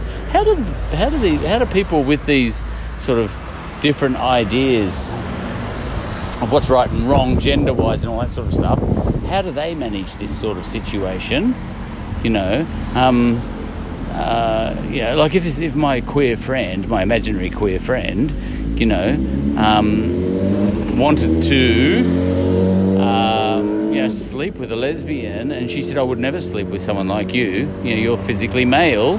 And uh, you know is she being bad you know? Um, and if he uh, makes her feel bad for thinking that, you know, discriminatory, making her feel like she's being uh, discriminatory, is uh, who's being bad here? Who's being immoral? Who's lacking in uh, humanity? Um, who's lacking in respect? Uh, it's very difficult. Um, now, even as I was making up that whole story, I started to lose track of what elements of that story were related to morality and what elements of that entire story were related to humanity and what elements were related to um, uh, humanity, morality, humanity, what's right or wrong, whatever. You know, I, got, I, got, I started to lose track of what was what. And as I, uh, in this episode, try to n- not only bring down a certain guru, but also untangle, you know, whether we should be calling upon our morality or our sense of humanity, um, and all these sorts of what's right or wrong, and all this sort of stuff, you know. And even as I bring law into it, you know, and logic and respect, you know, all these things, you know, what is what, you know, with all of these words. Um, my feeling at, at, at this early stage is that all these concepts, morality, you know, virtue, even, you know, um, respect, humanity, uh, I suspect they're all uh, uh, all parts of the same thing, and being, um, yeah, they're all aspects of how we might uh, get along, and we probably need them all. You know, we can't ditch any of them. We um, we're one of those elements or aspects of you know, how we relate to each other uh, isn't uh, isn't uh, cutting it. You know, like if in that all that whole story that I just spoke, if every, if everyone involved, if their sense of humanity isn't working, you know, um, in resolving the situation, then you know maybe something like um, morality needs to come into play, or law, even if it ends up in a big fight. You know, yeah, right. Maybe law needs to be brought in because humanity. Uh, humanity can't solve this problem, you know. So maybe we need to bring in a law, you know. And I can imagine doing that, you know, bringing in a law that lesbians are allowed to have a party that excludes, discriminates against queers, you know, who are physically male, you know. Maybe uh, we need legislators to chop in on this one, you know. Um, so, you know, it's very confusing, but I would never, at this early stage anyway, while I try and figure out what all these concepts really mean, I would never say something like, we all need to um, have, we all need to rely upon our humanity in order to do away with morality, you know, or law, even, I imagine, you know. All these concepts are uh, closely related, I'm sure of it, surely, you know. Um, does mor- morality derive from humanity? And, you know, does, do laws uh, not derive from humanity? And is culture linked as well? I think it's all uh, a tapestry. Uh, you know, all these elements are the tapestry of uh, being a, a, a fully functioning um, human being. And I think you need them all. I would not recommend dump anything. We're about to hear from a guru who I think is suggesting we dump, we know, we put an emphasis on on humanity um, in order to try and dump morality. You know, I think that's what he's saying. Um, but I, I think you need to wisely employ all these concepts in your life.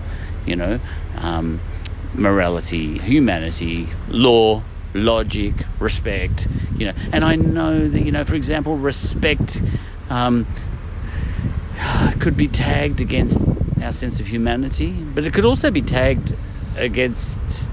Uh, you know, you could have uh, one of your moral virtues could be um, that you respect others. You know, um, even if um, your personal humanity is not sending you in that direction. Yeah, and if not that, you know, the the laws we create to moderate each other's behaviour might bring about respect. When you know humanity fails and morality fails too, you know, and even logic could cut in when all those three things fail, and so on and so forth. Right, I, I really can't um, disengage any of those concepts from any of the others. I think they are all connected and should not be disconnected, you know. Um, each depends on the other. At this early stage, I'm sure of that, but. Uh, but um, I'm willing to um, change my mind as this episode unfolds.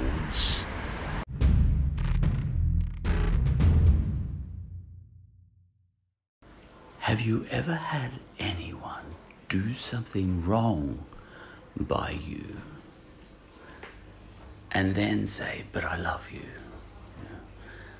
Um, yeah, and inside you are screaming, Love doesn't cut it. Yeah, I need you to do the right thing by me. I don't need you to love me. You know, love is not enough. you know.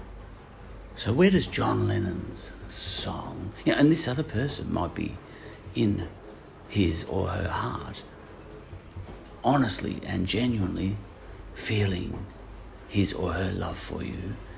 Yeah, he or she has reached into his soul or her soul and um, feels that he or she is acting out of love. You know, uh, where does the John Lennon song "All You Need Is Love" fit in in that scenario? When I was young, it was the Maharishi Yogi. For us Beatles fans, anyway. Now it's Sadhguru. I thought it was Sutguru, you know, because I had only heard someone tell me about him. I'd never seen his name written down or heard anything from him myself. Uh, apparently, it's Sadhguru. And um, I listened to two of his little speeches. Someone sent them to me. And to my mind, they went like this, you know, like um, if, yeah, I imagined that um, if he was talking about liquids, for example, he'd say something like, he had this way of um, asking rhetorical questions to which he is, to which um, he absolutely expected everyone to um, not even question, you know. Um, he believed them to be self evidently true, such that he could ask the question and didn't even bother waiting for the answer because they were just so obviously true, you know, these things that he was saying. And I imagined him speaking about water and telling everyone about water. And I imagined him saying something like, uh, Water is wet. True? Yes? Yes or no? Hmm? Isn't it? You know? I imagined him saying something like, Yes, of course, it's wet. Water is wet. Water cannot be wet unless everything else is not wet. True? Yes. See? Isn't it? You know, yes or no? True. Ah, yes, it's true. Okay. And then he just keeps talking, you know. Yeah, whoa, whoa, whoa. Come back a bit, you know. Because milk is wet too, you know. Anyway, um, but he just rattles on. He said, water is wet, you know. He said, so let me think about this. What does this mean? You know, water is wet, and if wa- water can only be wet if everything else is not wet, you know, and um, and he said, and uh, this is why breastfeeding does not exist. Okay, end of end of show. You know, uh, end of lecture, Mm. and that's it. You know, and then it just finishes. You should, you're left there. Uh, no, um, I think I was breastfed. Uh, then you do not exist. What? I don't think he's quite up to the Maharishi Yogi just yet, but that's only on the weight of only two episodes um, that I have listened to. Um, look, the Maharishi Yogi, uh, sexy Sadie. yeah. Um, actually, I might just uh, stop there because I have to go somewhere. I'll put "Sexy Sadie" on uh, because that's a that was John Lennon um, s- writing a song for the Maharishi Yogi because the Maharishi Yogi, you know, invi- got the Beatles over to India, and they were having a a wonderful old meditative time, you know, uh, getting all yogic. And um, and then I think the Maharishi Yogi cracked on to one of the girls associated with the Beatles, and uh, not that the Beatles cared about that so much, but I thought that's not very yogi.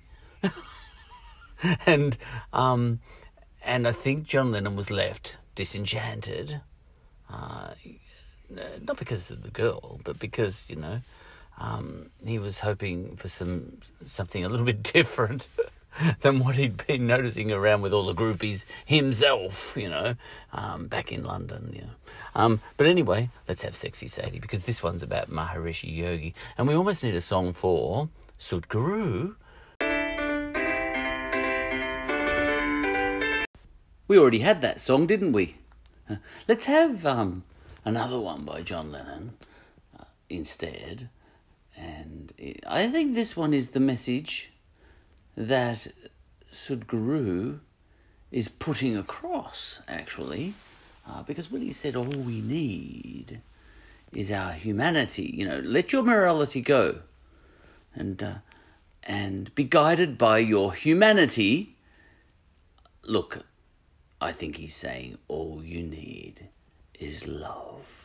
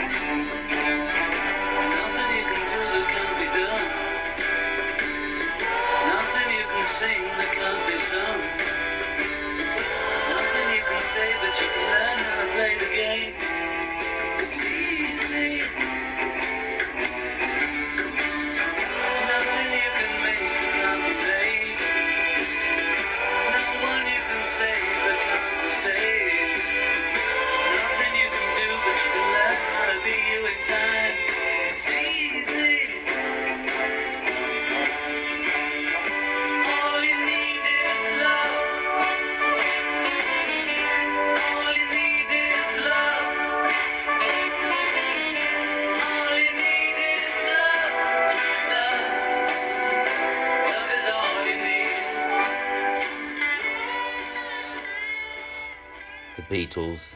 They were in, they were only in their twenty, early twenties. I would they have been about twenty four? Uh, it's a great time of life. Yeah, um, had a lot of money too. You know, they they pulled in by the look of it, maybe the Royal Philharmonic Orchestra to play along with them in that. uh, but you know, all you need is love. You know, and I think that's what Sadhguru is saying. Okay, so yeah, I like that. You know. I disagree, but I like it.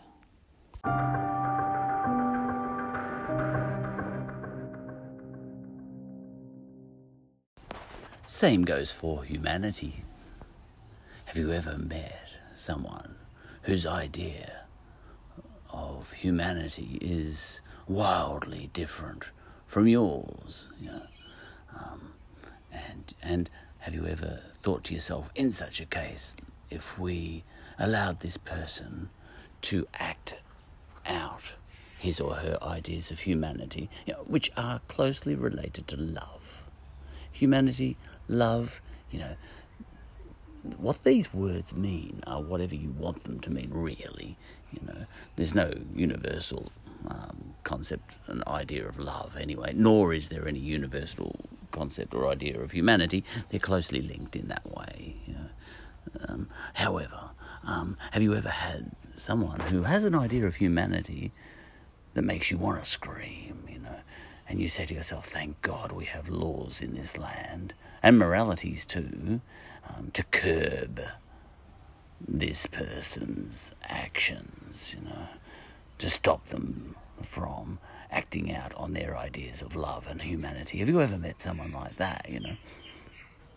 Uh, This episode is not about me telling you what to think or how to think, you know? Um, that's not my style. If you've been listening to all my episodes, this episode exists only to disrupt the ideas of someone who does tell you what to think and how to think. I only want to disrupt that guy, you know. Um, and his name is uh, Sadhguru, apparently.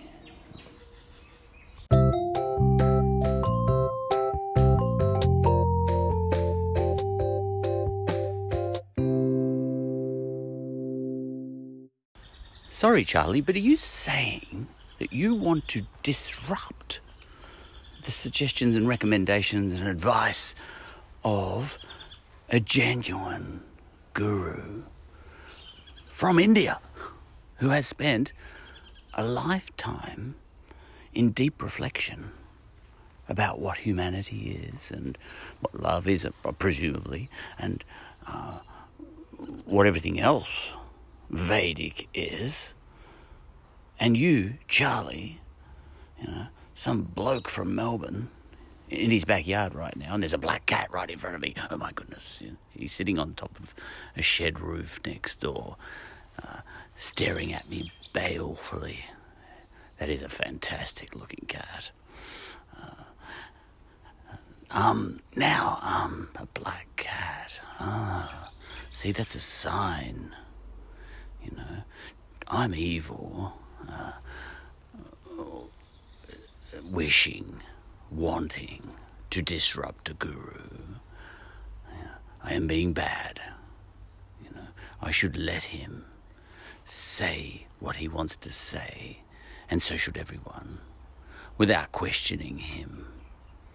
It is a bad thing because if a guru and a, a proper, a properly qualified one, um, steeped in Vedic tradition and all of that sort of stuff, and wise to the world as well, I hear. Uh, you know, the globalized world, even. Um, if he uh, is disruptable, um, if he uh, is not immune uh, to being brought down on a question of, you know, whether he is qualified to um, reach into his humanity and give good advice, um, then what hope the world? And yet he's advising, and this is what he is advising in an audio clip coming up much later in this episode, he's advising that we should all reach into our humanity. Yeah, and we're all faulty compared to him. He's about the best there is. Uh, we should all reach into our, our humanity, unfold our humanity, and then reach into it and act accordingly. You know, that's what he's saying. And yet, here's me in this episode about to disrupt his ideas of humanity. And if I think he can't get it right, and I'm not even trained, has anything to do with any of this, you know, I'm not even Indian. you know.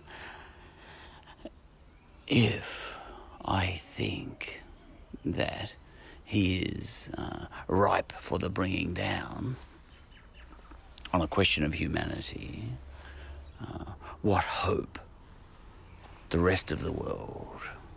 You know, I would not advise the rest of the world to do the same because we've got everything in this world. You know, from Donald Trump through to Adolf Hitler, you know, through to Mother Teresa, for goodness sake. That woman was that woman was a psychopath. You know, uh, look, she was a good person. She reached into her humanity. She reached into her humanity and she helped poor people all her life. You know, she had the power uh, to uh, make some changes to their lives via world powers and chose never to do that. Um, there's been um, people who have followed her very closely. Um, she was on first name basis with every world leader, perhaps. You know, or, you know practically. Uh, you know, from the Pope to presidents, you know, to, to um, the Queen Elizabeth. You know, she was Diana. She was good friends with Princess Diana, you know. Um, and all she did was try and raise money for the poor people that she was caring for. Um, she never advocated altering the world economic order to lift the, these people, uh, her, her poor people, out of poverty.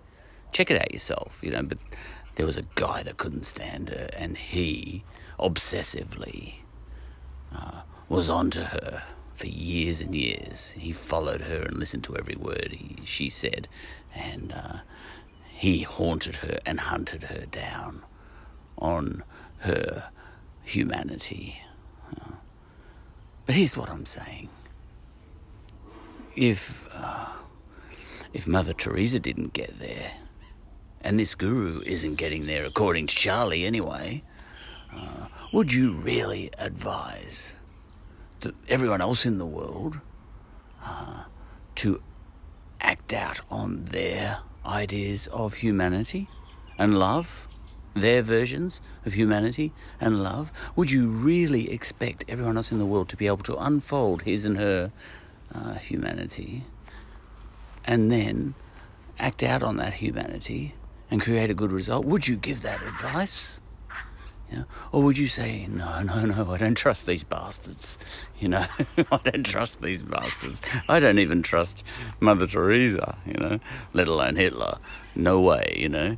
Uh, I am going to develop, you know, uh, ideas of morality to modify what people might otherwise do instinctively reaching into their hearts and souls as to you know what actions they think they should take.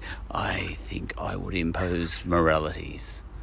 I am also fairly sure i'd go a step further and impose laws of behavior. I would not ever uh, recommend that humans put away ideas of morality and laws in favor of a whole holistic focus, a whole focus on you know, reaching into their hearts, finding love there, and acting out according to that. No way. You know, that's not. Now I'm just saying. You know what I would do. I'm not telling you what to do. I'm not telling you how to think. I'm just saying what I think. you can think what you like, and you can uh, you can follow the advice of Sadhguru if you want.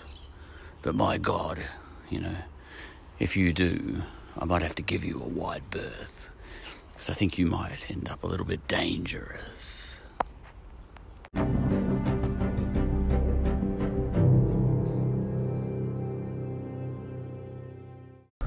Uh, just before I hit you with the guru, uh, just a quick history lesson.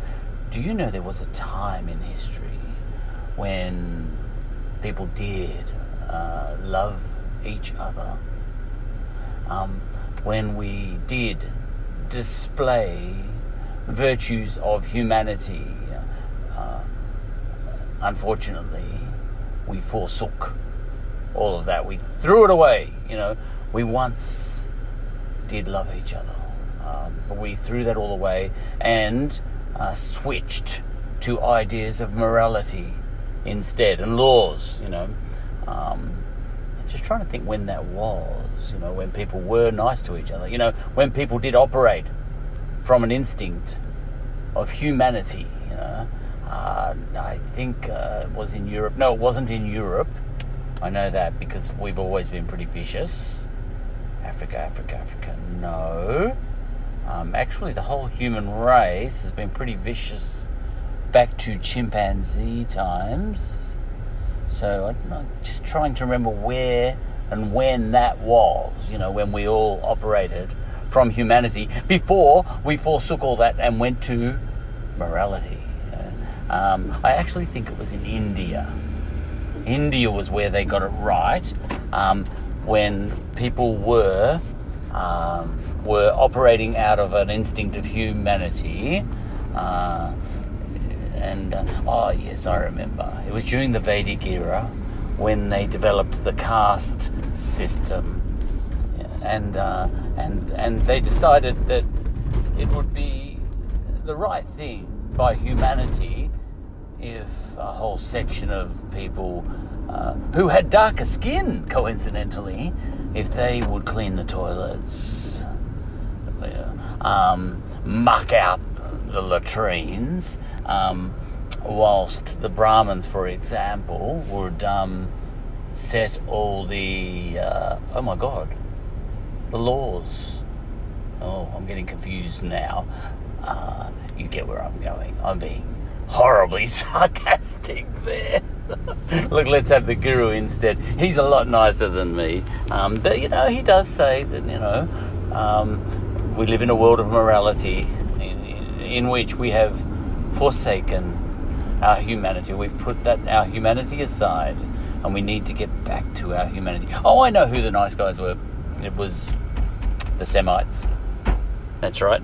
Uh, they had the, uh, the Garden of Eden you know, when we were all perfect once, uh, and then uh, we averted our eyes from the sight of God or from a vision of God and uh, ate an apple, you know. Uh, so it was the Garden of Eden when we were all good, and, and then we had to turn to morality to try and keep ourselves in order. You know, look, there must have been a time in history when we were all good you know, because that's the uh, that's the trope, you know, that's put about, you know, that we started off good and we've fallen by the wayside, and we need to get back to good, you know. So once upon a time we were good. Uh, back when we were great apes, perhaps we were good. Uh, you know, like chimpanzees in a chimpanzee clan are good. They care for each other. You know, they don't rip each other to shreds over local politics. You know, uh, they, don't have um, they don't have laws governing their behaviour, do they? On to the guru. I think he might be a Brahmin, is he?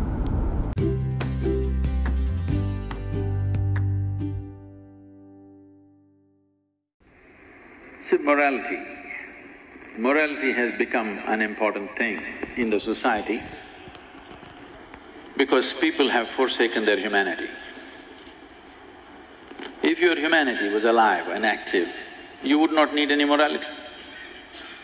People have put their humanity to sleep and trying to behave like human beings with morality, and it's not working. Because everybody will come up with his own morality. And your kind of morality and another person's kind of morality is at war all the time. What is right and wrong, if you open this de- debate, you will end up with a fight, even within your family, believe me. Yes or no? No? If you start a debate as to what is right and what is wrong, whether it's in your… in the world or in your neighborhood or within the family, fight is inevitable because no two people can agree on what is right and wrong. And it's never been settled ever because no such thing exists. I must be missing something. I shouldn't be interrupting him like this. It's an unfair advantage I've got because I've got my finger on the edit button, uh, but you know, it's not necessarily a problem you know, if uh, everybody has a different idea of what's right and wrong. You know, we can manage that. You know, we know that. You know, everyone's got a different idea of what humanity constitutes too. We don't throw out humanity. You know, he th- he honestly seems to think that we've got a consistent and agreed idea of our humanity. You know. Um, and, and that's fraught as well. Everything's fraught. You just have to manage it, you know. And everybody um, having, you know, as he said, everybody, you know, everybody having a different idea of what's right and wrong, um, inevitably that leads to fights. Well, you know, the fights to which he is referring to, in a country like Australia, for example, are had in Parliament. And we sort out what's right and wrong there, and we, as a population, all agree to abide by what our representatives agree to in terms of what's right and wrong. You know, in broad terms, you know, if they get it too far wrong, we, we um, we protest, we revolt. If you know, if they get wildly wrong, we'll have a revolution. But the point is, you know, you people are having different ideas of what's right and wrong. You know, this is why we invented systems, institutions like republics and constitutional monarchies and all this sort of thing, you know, and representative government and all that sort of Westminster systems.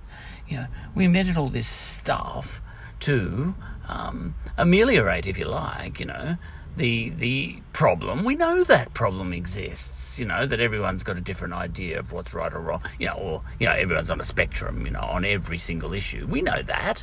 You know, so um, we all vote in representatives. You know, and they argue for us. You know, and individuals within the society obviously disagree. You know, um, capital punishment's an obvious one. You know, you know, most Australians, as far as I know, think we should have. Uh, capital punishment, but you know, we we vote in a representative government who, know, in their wisdom, and we allow them to have a certain amount of wisdom. You know, that's why we call them leaders. You know, so it doesn't matter what we plebs think is right or wrong in the main. You know, as long as it's kept reasonable, um, we we cede. You know our opinions on what is right or wrong. Yes, of course, people argue about it on social media, but we all ignore that, you know. Um, and and uh, um, you know, that's just noise on social media, and we who are not on social media don't even hear that noise. But even if I was on social media, I'd ignore it. It's not. It doesn't make a material difference, you know, to my existence. You know, people arguing about what's right or wrong. Um, it doesn't really matter what people argue about on social media um, in general, um, the decision making as to what we will all accept as right or wrong, whether we agree with it or not, is argued out. You know, for example, in Parliament, you know, and in the judiciary too. You know, we actually um, agree, you know, to have to appoint judges to be wise on all our behalfs. It is not necessarily an issue, you know, if everybody has a different idea of what's right or wrong. You know, he's inevitably that's going to end up in chaos, is what he's saying. Yes, it would if we had no institutions. You know, if it was just a free for all, if it was anarchy. He seems to be describing a problem that would arise in an in an anarchic state, you know. Um, now, um, you know, within a nation state, you know, we we manage that quite well. In Australia, for example, um, obviously we have our problems, but you know, problems. If you have problems, it doesn't mean you throw the whole thing out. You manage it as best you can. You know what you do? You muddle on through. You know, you don't say throw out morality. And this is my opinion. You know, you don't throw. You don't say throw out morality, throw out laws, reach into your humanity. You know, um, you keep everything, and you muddle your way through and manage it the best you can. Is what I'm saying. Know, this black and white business of morality's bad and you know humanity's good. Humanity's not good. Humanity's got just as many problems as morality's got. You know, uh, we are an imperfect species. We are divided. You know. Amongst us, you know, we we are fundamentally divided. You know, the ancient Greeks used to say, you know, man is divided against himself. We know that. Is this Guru saying that's fixable somehow? No, it's not fixable. You know, um, you can't fix it. You know, you can't. Uh, um, the world can't be fixed by uh, ask, asking everyone to love each other. It's not going to happen. That's not the nature of man. Some other species, maybe, you know, 40,000 years from now, might be able to do that. We can't stop saying that, you know, we should. You know, look, as much as you can, you should. You know, so it's not a bad thing that he's appealing to humanity. It's good, you know, but it's not a fix all. You know. um, look, maybe he's um, reaching for an ideal that he, even he knows uh, has never been reached before and never will be and can't be. Um, not uh, look uh, so much, not so much with a view of ever achieving that, but just making us a little bit nicer. You know, not perfectly nice, but nicer. Maybe he's doing that. Look, no, I'm giving him too much credit. You know, I, I can only go on what his words are, and his words, um, yeah, he may um, make no logical sense. You know. Okay, you know, we need morality. Uh, to, we need laws. Um, you know, where humanity fails, you know? and uh, where law, where laws fail, um, where morality fails, we need humanity. You know, these things all need to operate together. But um, yes, uh, and and you know what, the the way he accuses morality uh, of being divisive, you know, I can't see why humanity isn't either. You know. Morality is divisive. Yeah, of course it is. You know, yeah. Jews and uh, Arabs tend to disagree over in the Middle East. All right, morality can be divisive, right? But so can their ideas of humanity. You know, um, yeah, humanity is not going to fix the problems in the Middle East. You know, because you know, for example, the Jews will think it's um, it's um, a sign of um, deep humanity that they should have their own state, Israel, and the Palestinians would say, no, that's you know, it's a sign of deep humanity that they should get out because that's our place. You know, it humanity doesn't work either. Oh, they should all share. No, they've got incompatible kind of cultures. It doesn't work. Anyway, let's get back to him. Look, I interrupted him, I know, and that's bad. But let's get back to him. But, you know, I could interrupt him at every turn. You know, every second line that he speaks, I'm sure I could interrupt him and have an eight minute and three second um, tirade uh, uh, against what he's saying and saying and, and pointing out all in the flaw, all the pointing out all the flaws in his logic. Um, you know, look, maybe he maybe he's he's getting at something that he's not actually saying. You know, I can. uh, That's possible, but I think it's easier just to say what you think, rather than um, say stuff that doesn't make sense, hinting at something else that you're not saying. That's the only way I can make sense of some of his you know, broad, sweeping generalizations. He's the king of generalizations. You ever listen to him? Instead of trying to be right, why don't people try to be sensible? We need some sense in the planet. These righteous people are always a trouble. Once you have a strong set of morals, you will see nobody in the world is all right. If nobody in the world is okay, you have a psychological problem. The first sign of psychological imbalance is you start thinking nobody is okay. So morality is just that, it's a first step towards insanity. You just have to stretch it. If you stretch it, you will go there. Maybe you won't stretch it that far, you're willing to bend it, so you manage. These are substitutes for humanity. Why is it? Our education systems, our social mechanisms, we are not doing enough to stir up humanity in a human being. We are trying to fix it with morality and it's never worked. All we will do is divide people into different kind of moral sects and they will always fight because nobody can fit into your morality because even you don't fit in actually. Unless you are smart enough to subvert it secretly. Do you understand? Otherwise, it doesn't work because morality will not just stick to your profession, it will enter every aspect of your life. Once you start thinking, what is the right thing to do in my profession? You will also think what is the right thing to do on all levels of life, isn't it? Once you start thinking, this is the right thing, and somebody else thinks that is the right thing, there is going to be a conflict and a constant conflict. If you stir up the humanity within you, you will do the most sensible thing that's needed for that moment, and that's all that matters, that your actions are in context with the realities in which you, which you exist. And the context is always changing. If you don't change according to that, once people who are moralistic are always looking archaic for the new generation of people, isn't it? They wonder why this guy is still alive. Yes, if you're very moralistic, even your children will wonder, why are you still alive? Because you look like you're from somewhere else. So what is the most sensible thing to do? What brings well-being to you and everybody around you?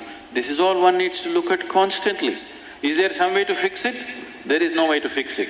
We have to be alive to it. We have to be alive to it every moment. And as the context changes, what we do has to change. Morality and mortality are not very different.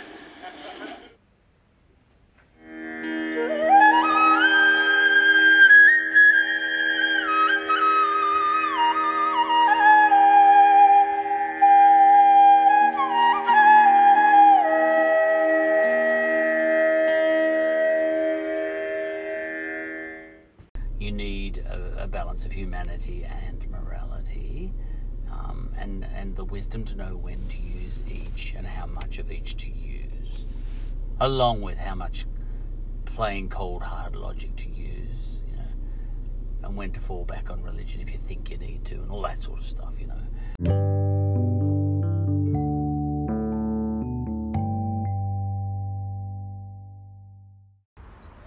I'm starting.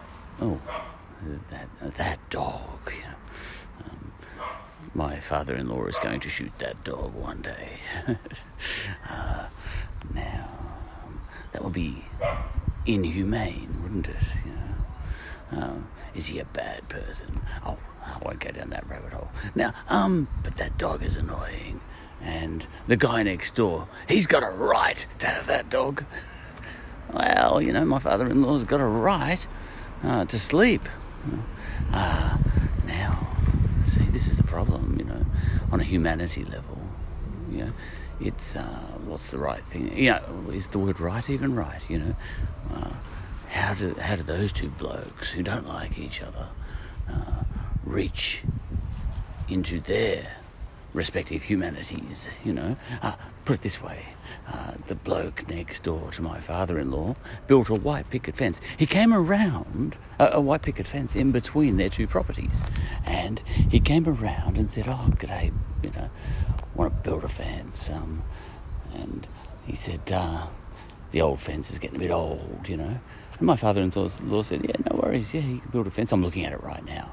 And um, and uh, we have a standard kind of fence in Australia, and my father-in-law has lived there for 50 years, and uh, and he was expecting a normal regulation fence. Um, the bloke next door built a white picket fence that matches the rest of his fencing around his property, uh, which is, you know, I think is more attractive than the regulation fence that um, the, our councils recommend. But my father-in-law was had he got his nose out of joint uh, because um, it, it, it's it's clear that the next door neighbour uh, uh, deliberately uh, didn't uh, let him know about that. You know that he was planning to do that. You know, um, and um, and so my, f- you know, we had a, a summit on Christmas Day, and uh, one of my wife's cousins, you know, who's a lawyer, said just back your car into it, you know, uh, and then we'll take it from there, you know, um, and so on and so forth. You know what I mean? Um, so we had all sorts of solutions we were playing around with, but the solution we ended up with is uh, that a mate of my sister's was called in and he built a regulation fence next, you know, bolted on, as it were, nailed on to his white picket fence on my father in law's side. So now, as I look at it, there's a white, it's two fences joined together a white picket fence and a regulation fence, know, all the way down. It looks ridiculous. And my father in law, he loves it. He says, uh, that fence was laughing at me before. Every time I come out now, I see a fence that isn't laughing at me anymore. but I'm laughing now because it's a pretty funny story. All right. Um, so, um, what was I talking about? Ah, I'm starting to think that the guru, um, yeah, the guru uh, isn't suggesting humanity. Yeah, go for it. Morality, stop doing it. Know? Um, even though the title of his um, session is called uh, Humanity, yes, you know, morality, no, you know, it's, it's black and white. And, and he really did start off black and white. Um, but just sensed in his very difficult to listen to grammar uh, at the end that he was saying we need, you know, we need to get back to more humanity, you know. I think he's saying, you know, if we were sitting on, what do you, what would you say? Uh, He's suggesting that we might have, once upon a time, I don't know when that was. I think we've always been pretty horrible to each other. You know, selfish, petty, humans, you know, not nice, ever. All the way back to the time when we were great apes grunting, we weren't nice. Then we've never been nice, you know.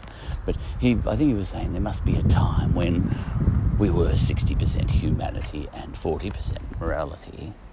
Uh, and uh, that we should, you know, just get back to that because we've gone 60% morality, 40% humanity. He might be saying that, you know. But my God, I'd have to listen to him six times to try and untangle what the hell he's saying. He expresses himself very badly. He expresses himself in a very sexy way, you know, sexy Sadie style. You know, he's very listenable and he's cheerful and jolly, you know, these gurus, you know. Um, he's a showman, he's a celebrity. Uh, but he, he, he expresses himself so badly for anyone trying to actually make sense of him that I'm going to stick to my guns. Um, whether or not he was uh, intending to convey an idea that we shouldn't ditch our morality altogether, but we should just get back to, you know, we should lift our humanity by 20% so that we could, to give us a chance to drop our morality by 20%. If he was suggesting that, trying to convey that message, he wasn't saying it. He just wasn't saying it. Ah, our magpie friends have just landed. One, two, three. There's always three of them. You might be able to hear them. They're here for breakfast. Uh, my parents in law, these are their pet magpies. They feed them every morning, and uh, if only this was a video. Um, but there they go, three of them in a line. Um, and they're calling out to my mother-in-law. And now one of them's walked up to into the porch onto the front door, uh, and right up to the door. About now, if I could get close to that, you would see it starts to peck at the door. Uh, you just have to imagine all this because it's audio only.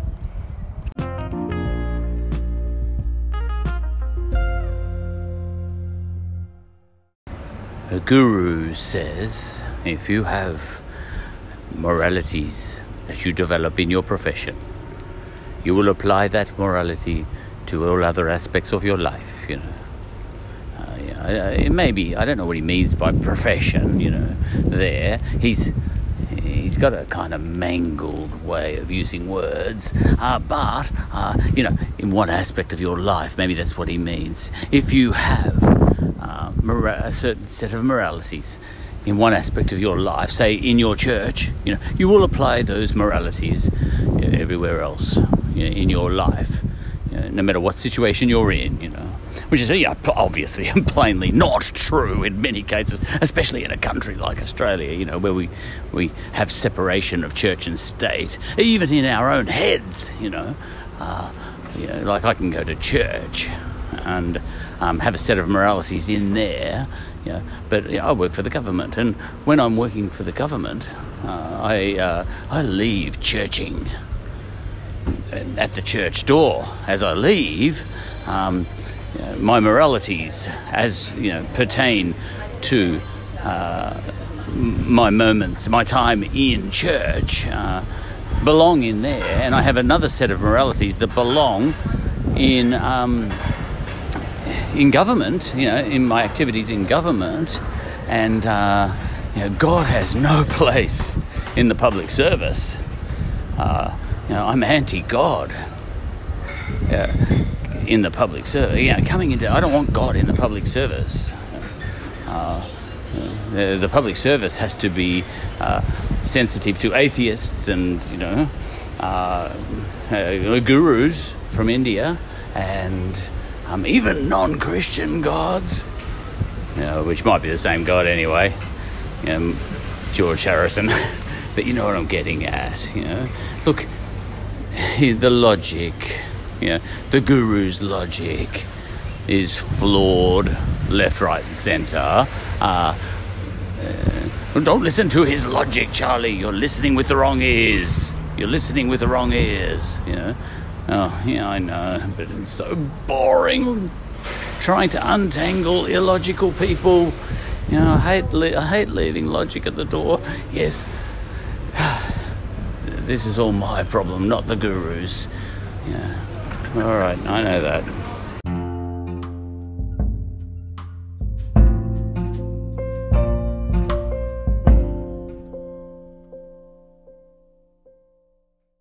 He said you've got your morality this person's got his morality um, he almost suge- he suggested that we've all got a dogmatic morality that we've got a single set of rules that we each follow um, and um, and this can only end in suffering you know and conflict you know I said hey no no I got my morality but you know like the Jews for example believe they're the chosen ones that doesn't actually bother me all right if you want to believe that you know that's your morality you know um, that um, Jews come first, or whatever, whatever being the chosen one. Yeah, I happen to have my morality, which says Catholics come first. But we can coexist. In fact, do you want to come down to the pub? And the Jewish guy says, yeah. You know, I said, isn't it funny how I'm a chosen one and you're a chosen one, but you know, we're different. And he says, yeah, it's pretty funny. Want a beer? Yeah. You know. Um, so that's that. So people can have morality. Uh, variable people can be flexible with their morality. Now, he suggested um, that with humanity, however, that that's a kind of universal um, idea, um, and that humanity is good, you know. And but uh, uh, humanity for me that includes human rights, doesn't it? The ideas of human rights, and people have got different ideas of human rights. In fact, people have got different ideas of humanity. You know what my idea of humanity is? It's the full spectrum. Everyone from serial killers right through to Mother Teresa, who I don't think is very nice anyway. You know, but um, you know the nicest people right through to the most evil people. They're all humanity. I reckon the true face of humanity is um, everything from very good to very evil, with most of us being a bit of a combination of each.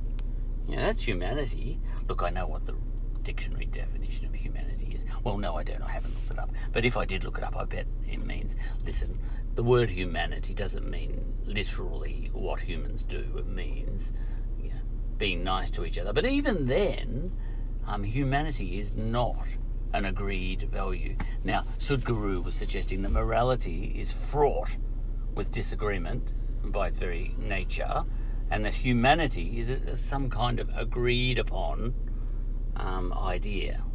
I'm not sure about that. You know, I think different people have got different ideas about what is humane or what is um, good humanity wise. You know? um, so there you go. Uh, so I don't think it's absolute. You know what? I think, you know, he asked the question humanity or morality? I think this is a classic either or trap that he's fallen into where it has to be humanity or morality. You know, that's what he's suggesting that it has to be humanity or morality. Um, whereas I would say, well, look, morality is good, is important. You know, morality has been morality has been sticking around for thousands of years for a very good reason. There's value in it, and um, and humanity, there's value in that too. Um, and I think the idea is not to have to choose between the two, um, but to know how to uh, incorporate it both in your life. You know, um, sometimes you'll fall you'll fall back on morality. You know, you'll use morality as your guiding light sometimes more than humanity, and sometimes you'll be using humanity more than morality. Um, but you know, sort of guru, don't force me to choose. I need as many things. Uh, I need as many tools in my toolbox as I can have, and I want both morality and humanity in my toolbox. If you want to just be guided by humanity, you'll fall on your face, Sadhguru, you know, because um, there's, you know what, there's even more than humanity and morality that you need in this world. You need cold, hard logic, and I mentioned that to my GT in a text also.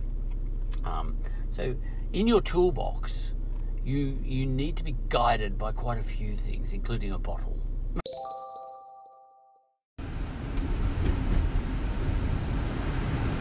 They've locked off the whole street. There's something big happening. Reverse. Huh? I We're not going to reverse. I want to see. No, that's called rubbernecking. Do you know what rubbernecking is? Rubber. Look, there's another cop up here. Two more cops. There's a detective up here. It's finished. There's a detective up here too. Do you think they're both in the same case? I think so. Have a look. See, there's a there's a um there's a car that's dressed up like a police car, but up here up here there's one on the left here. That's a detective's car, like Uncle Cameron's car. Have a look at it. See that one there? If those flashy lights weren't going, you would never guess that was a uh, police What car? No. This is weird. What car? There's a lot going on here. Wait, what? what they blocked off that entire building. Yeah. And a, s- and another street, that four streets back. Was that someone's house? I don't know. It kind of looked like a school. Yeah. Something exciting is happening in Ascot Vale today. What? I remember when police and helicopters were surrounding our car. I mean, our school. Oh, what happened? Um, what happened was, um, somebody Mhm. stole someone's car. Yes. They did not have the driving license. No they were driver's driving the car, car. With no driver's license. Yeah, correct. Mhm. Yes. And then they accidentally crashed the car. My goodness. And then um, they knew the police were onto them, not only because they tr- crashed the car, um, and they didn't have a driver's license, also they had stolen the car. Oh my goodness. What else? And then he tried to hide. He ran to our school. Right. He, he went inside the school, Yes. Um, everyone thinks he was hiding in the toilets. he hid somewhere in he hid somewhere in the car in the school. Yes. Um, and all the police knew he was in the school. All right. all the teachers were telling their children to like you know keep quiet and Yes. um, we were all told to lock our classroom doors and hide Yes. and well not hide but like you know Yeah, just stay in your classrooms. well, well, just not, don't go out in the open Yeah. We all shut our blinds one Mm-hmm. I was in year one at the time um, we, we all shut our um, we all shut our blinds Mm-hmm. and we locked the door Uh-huh.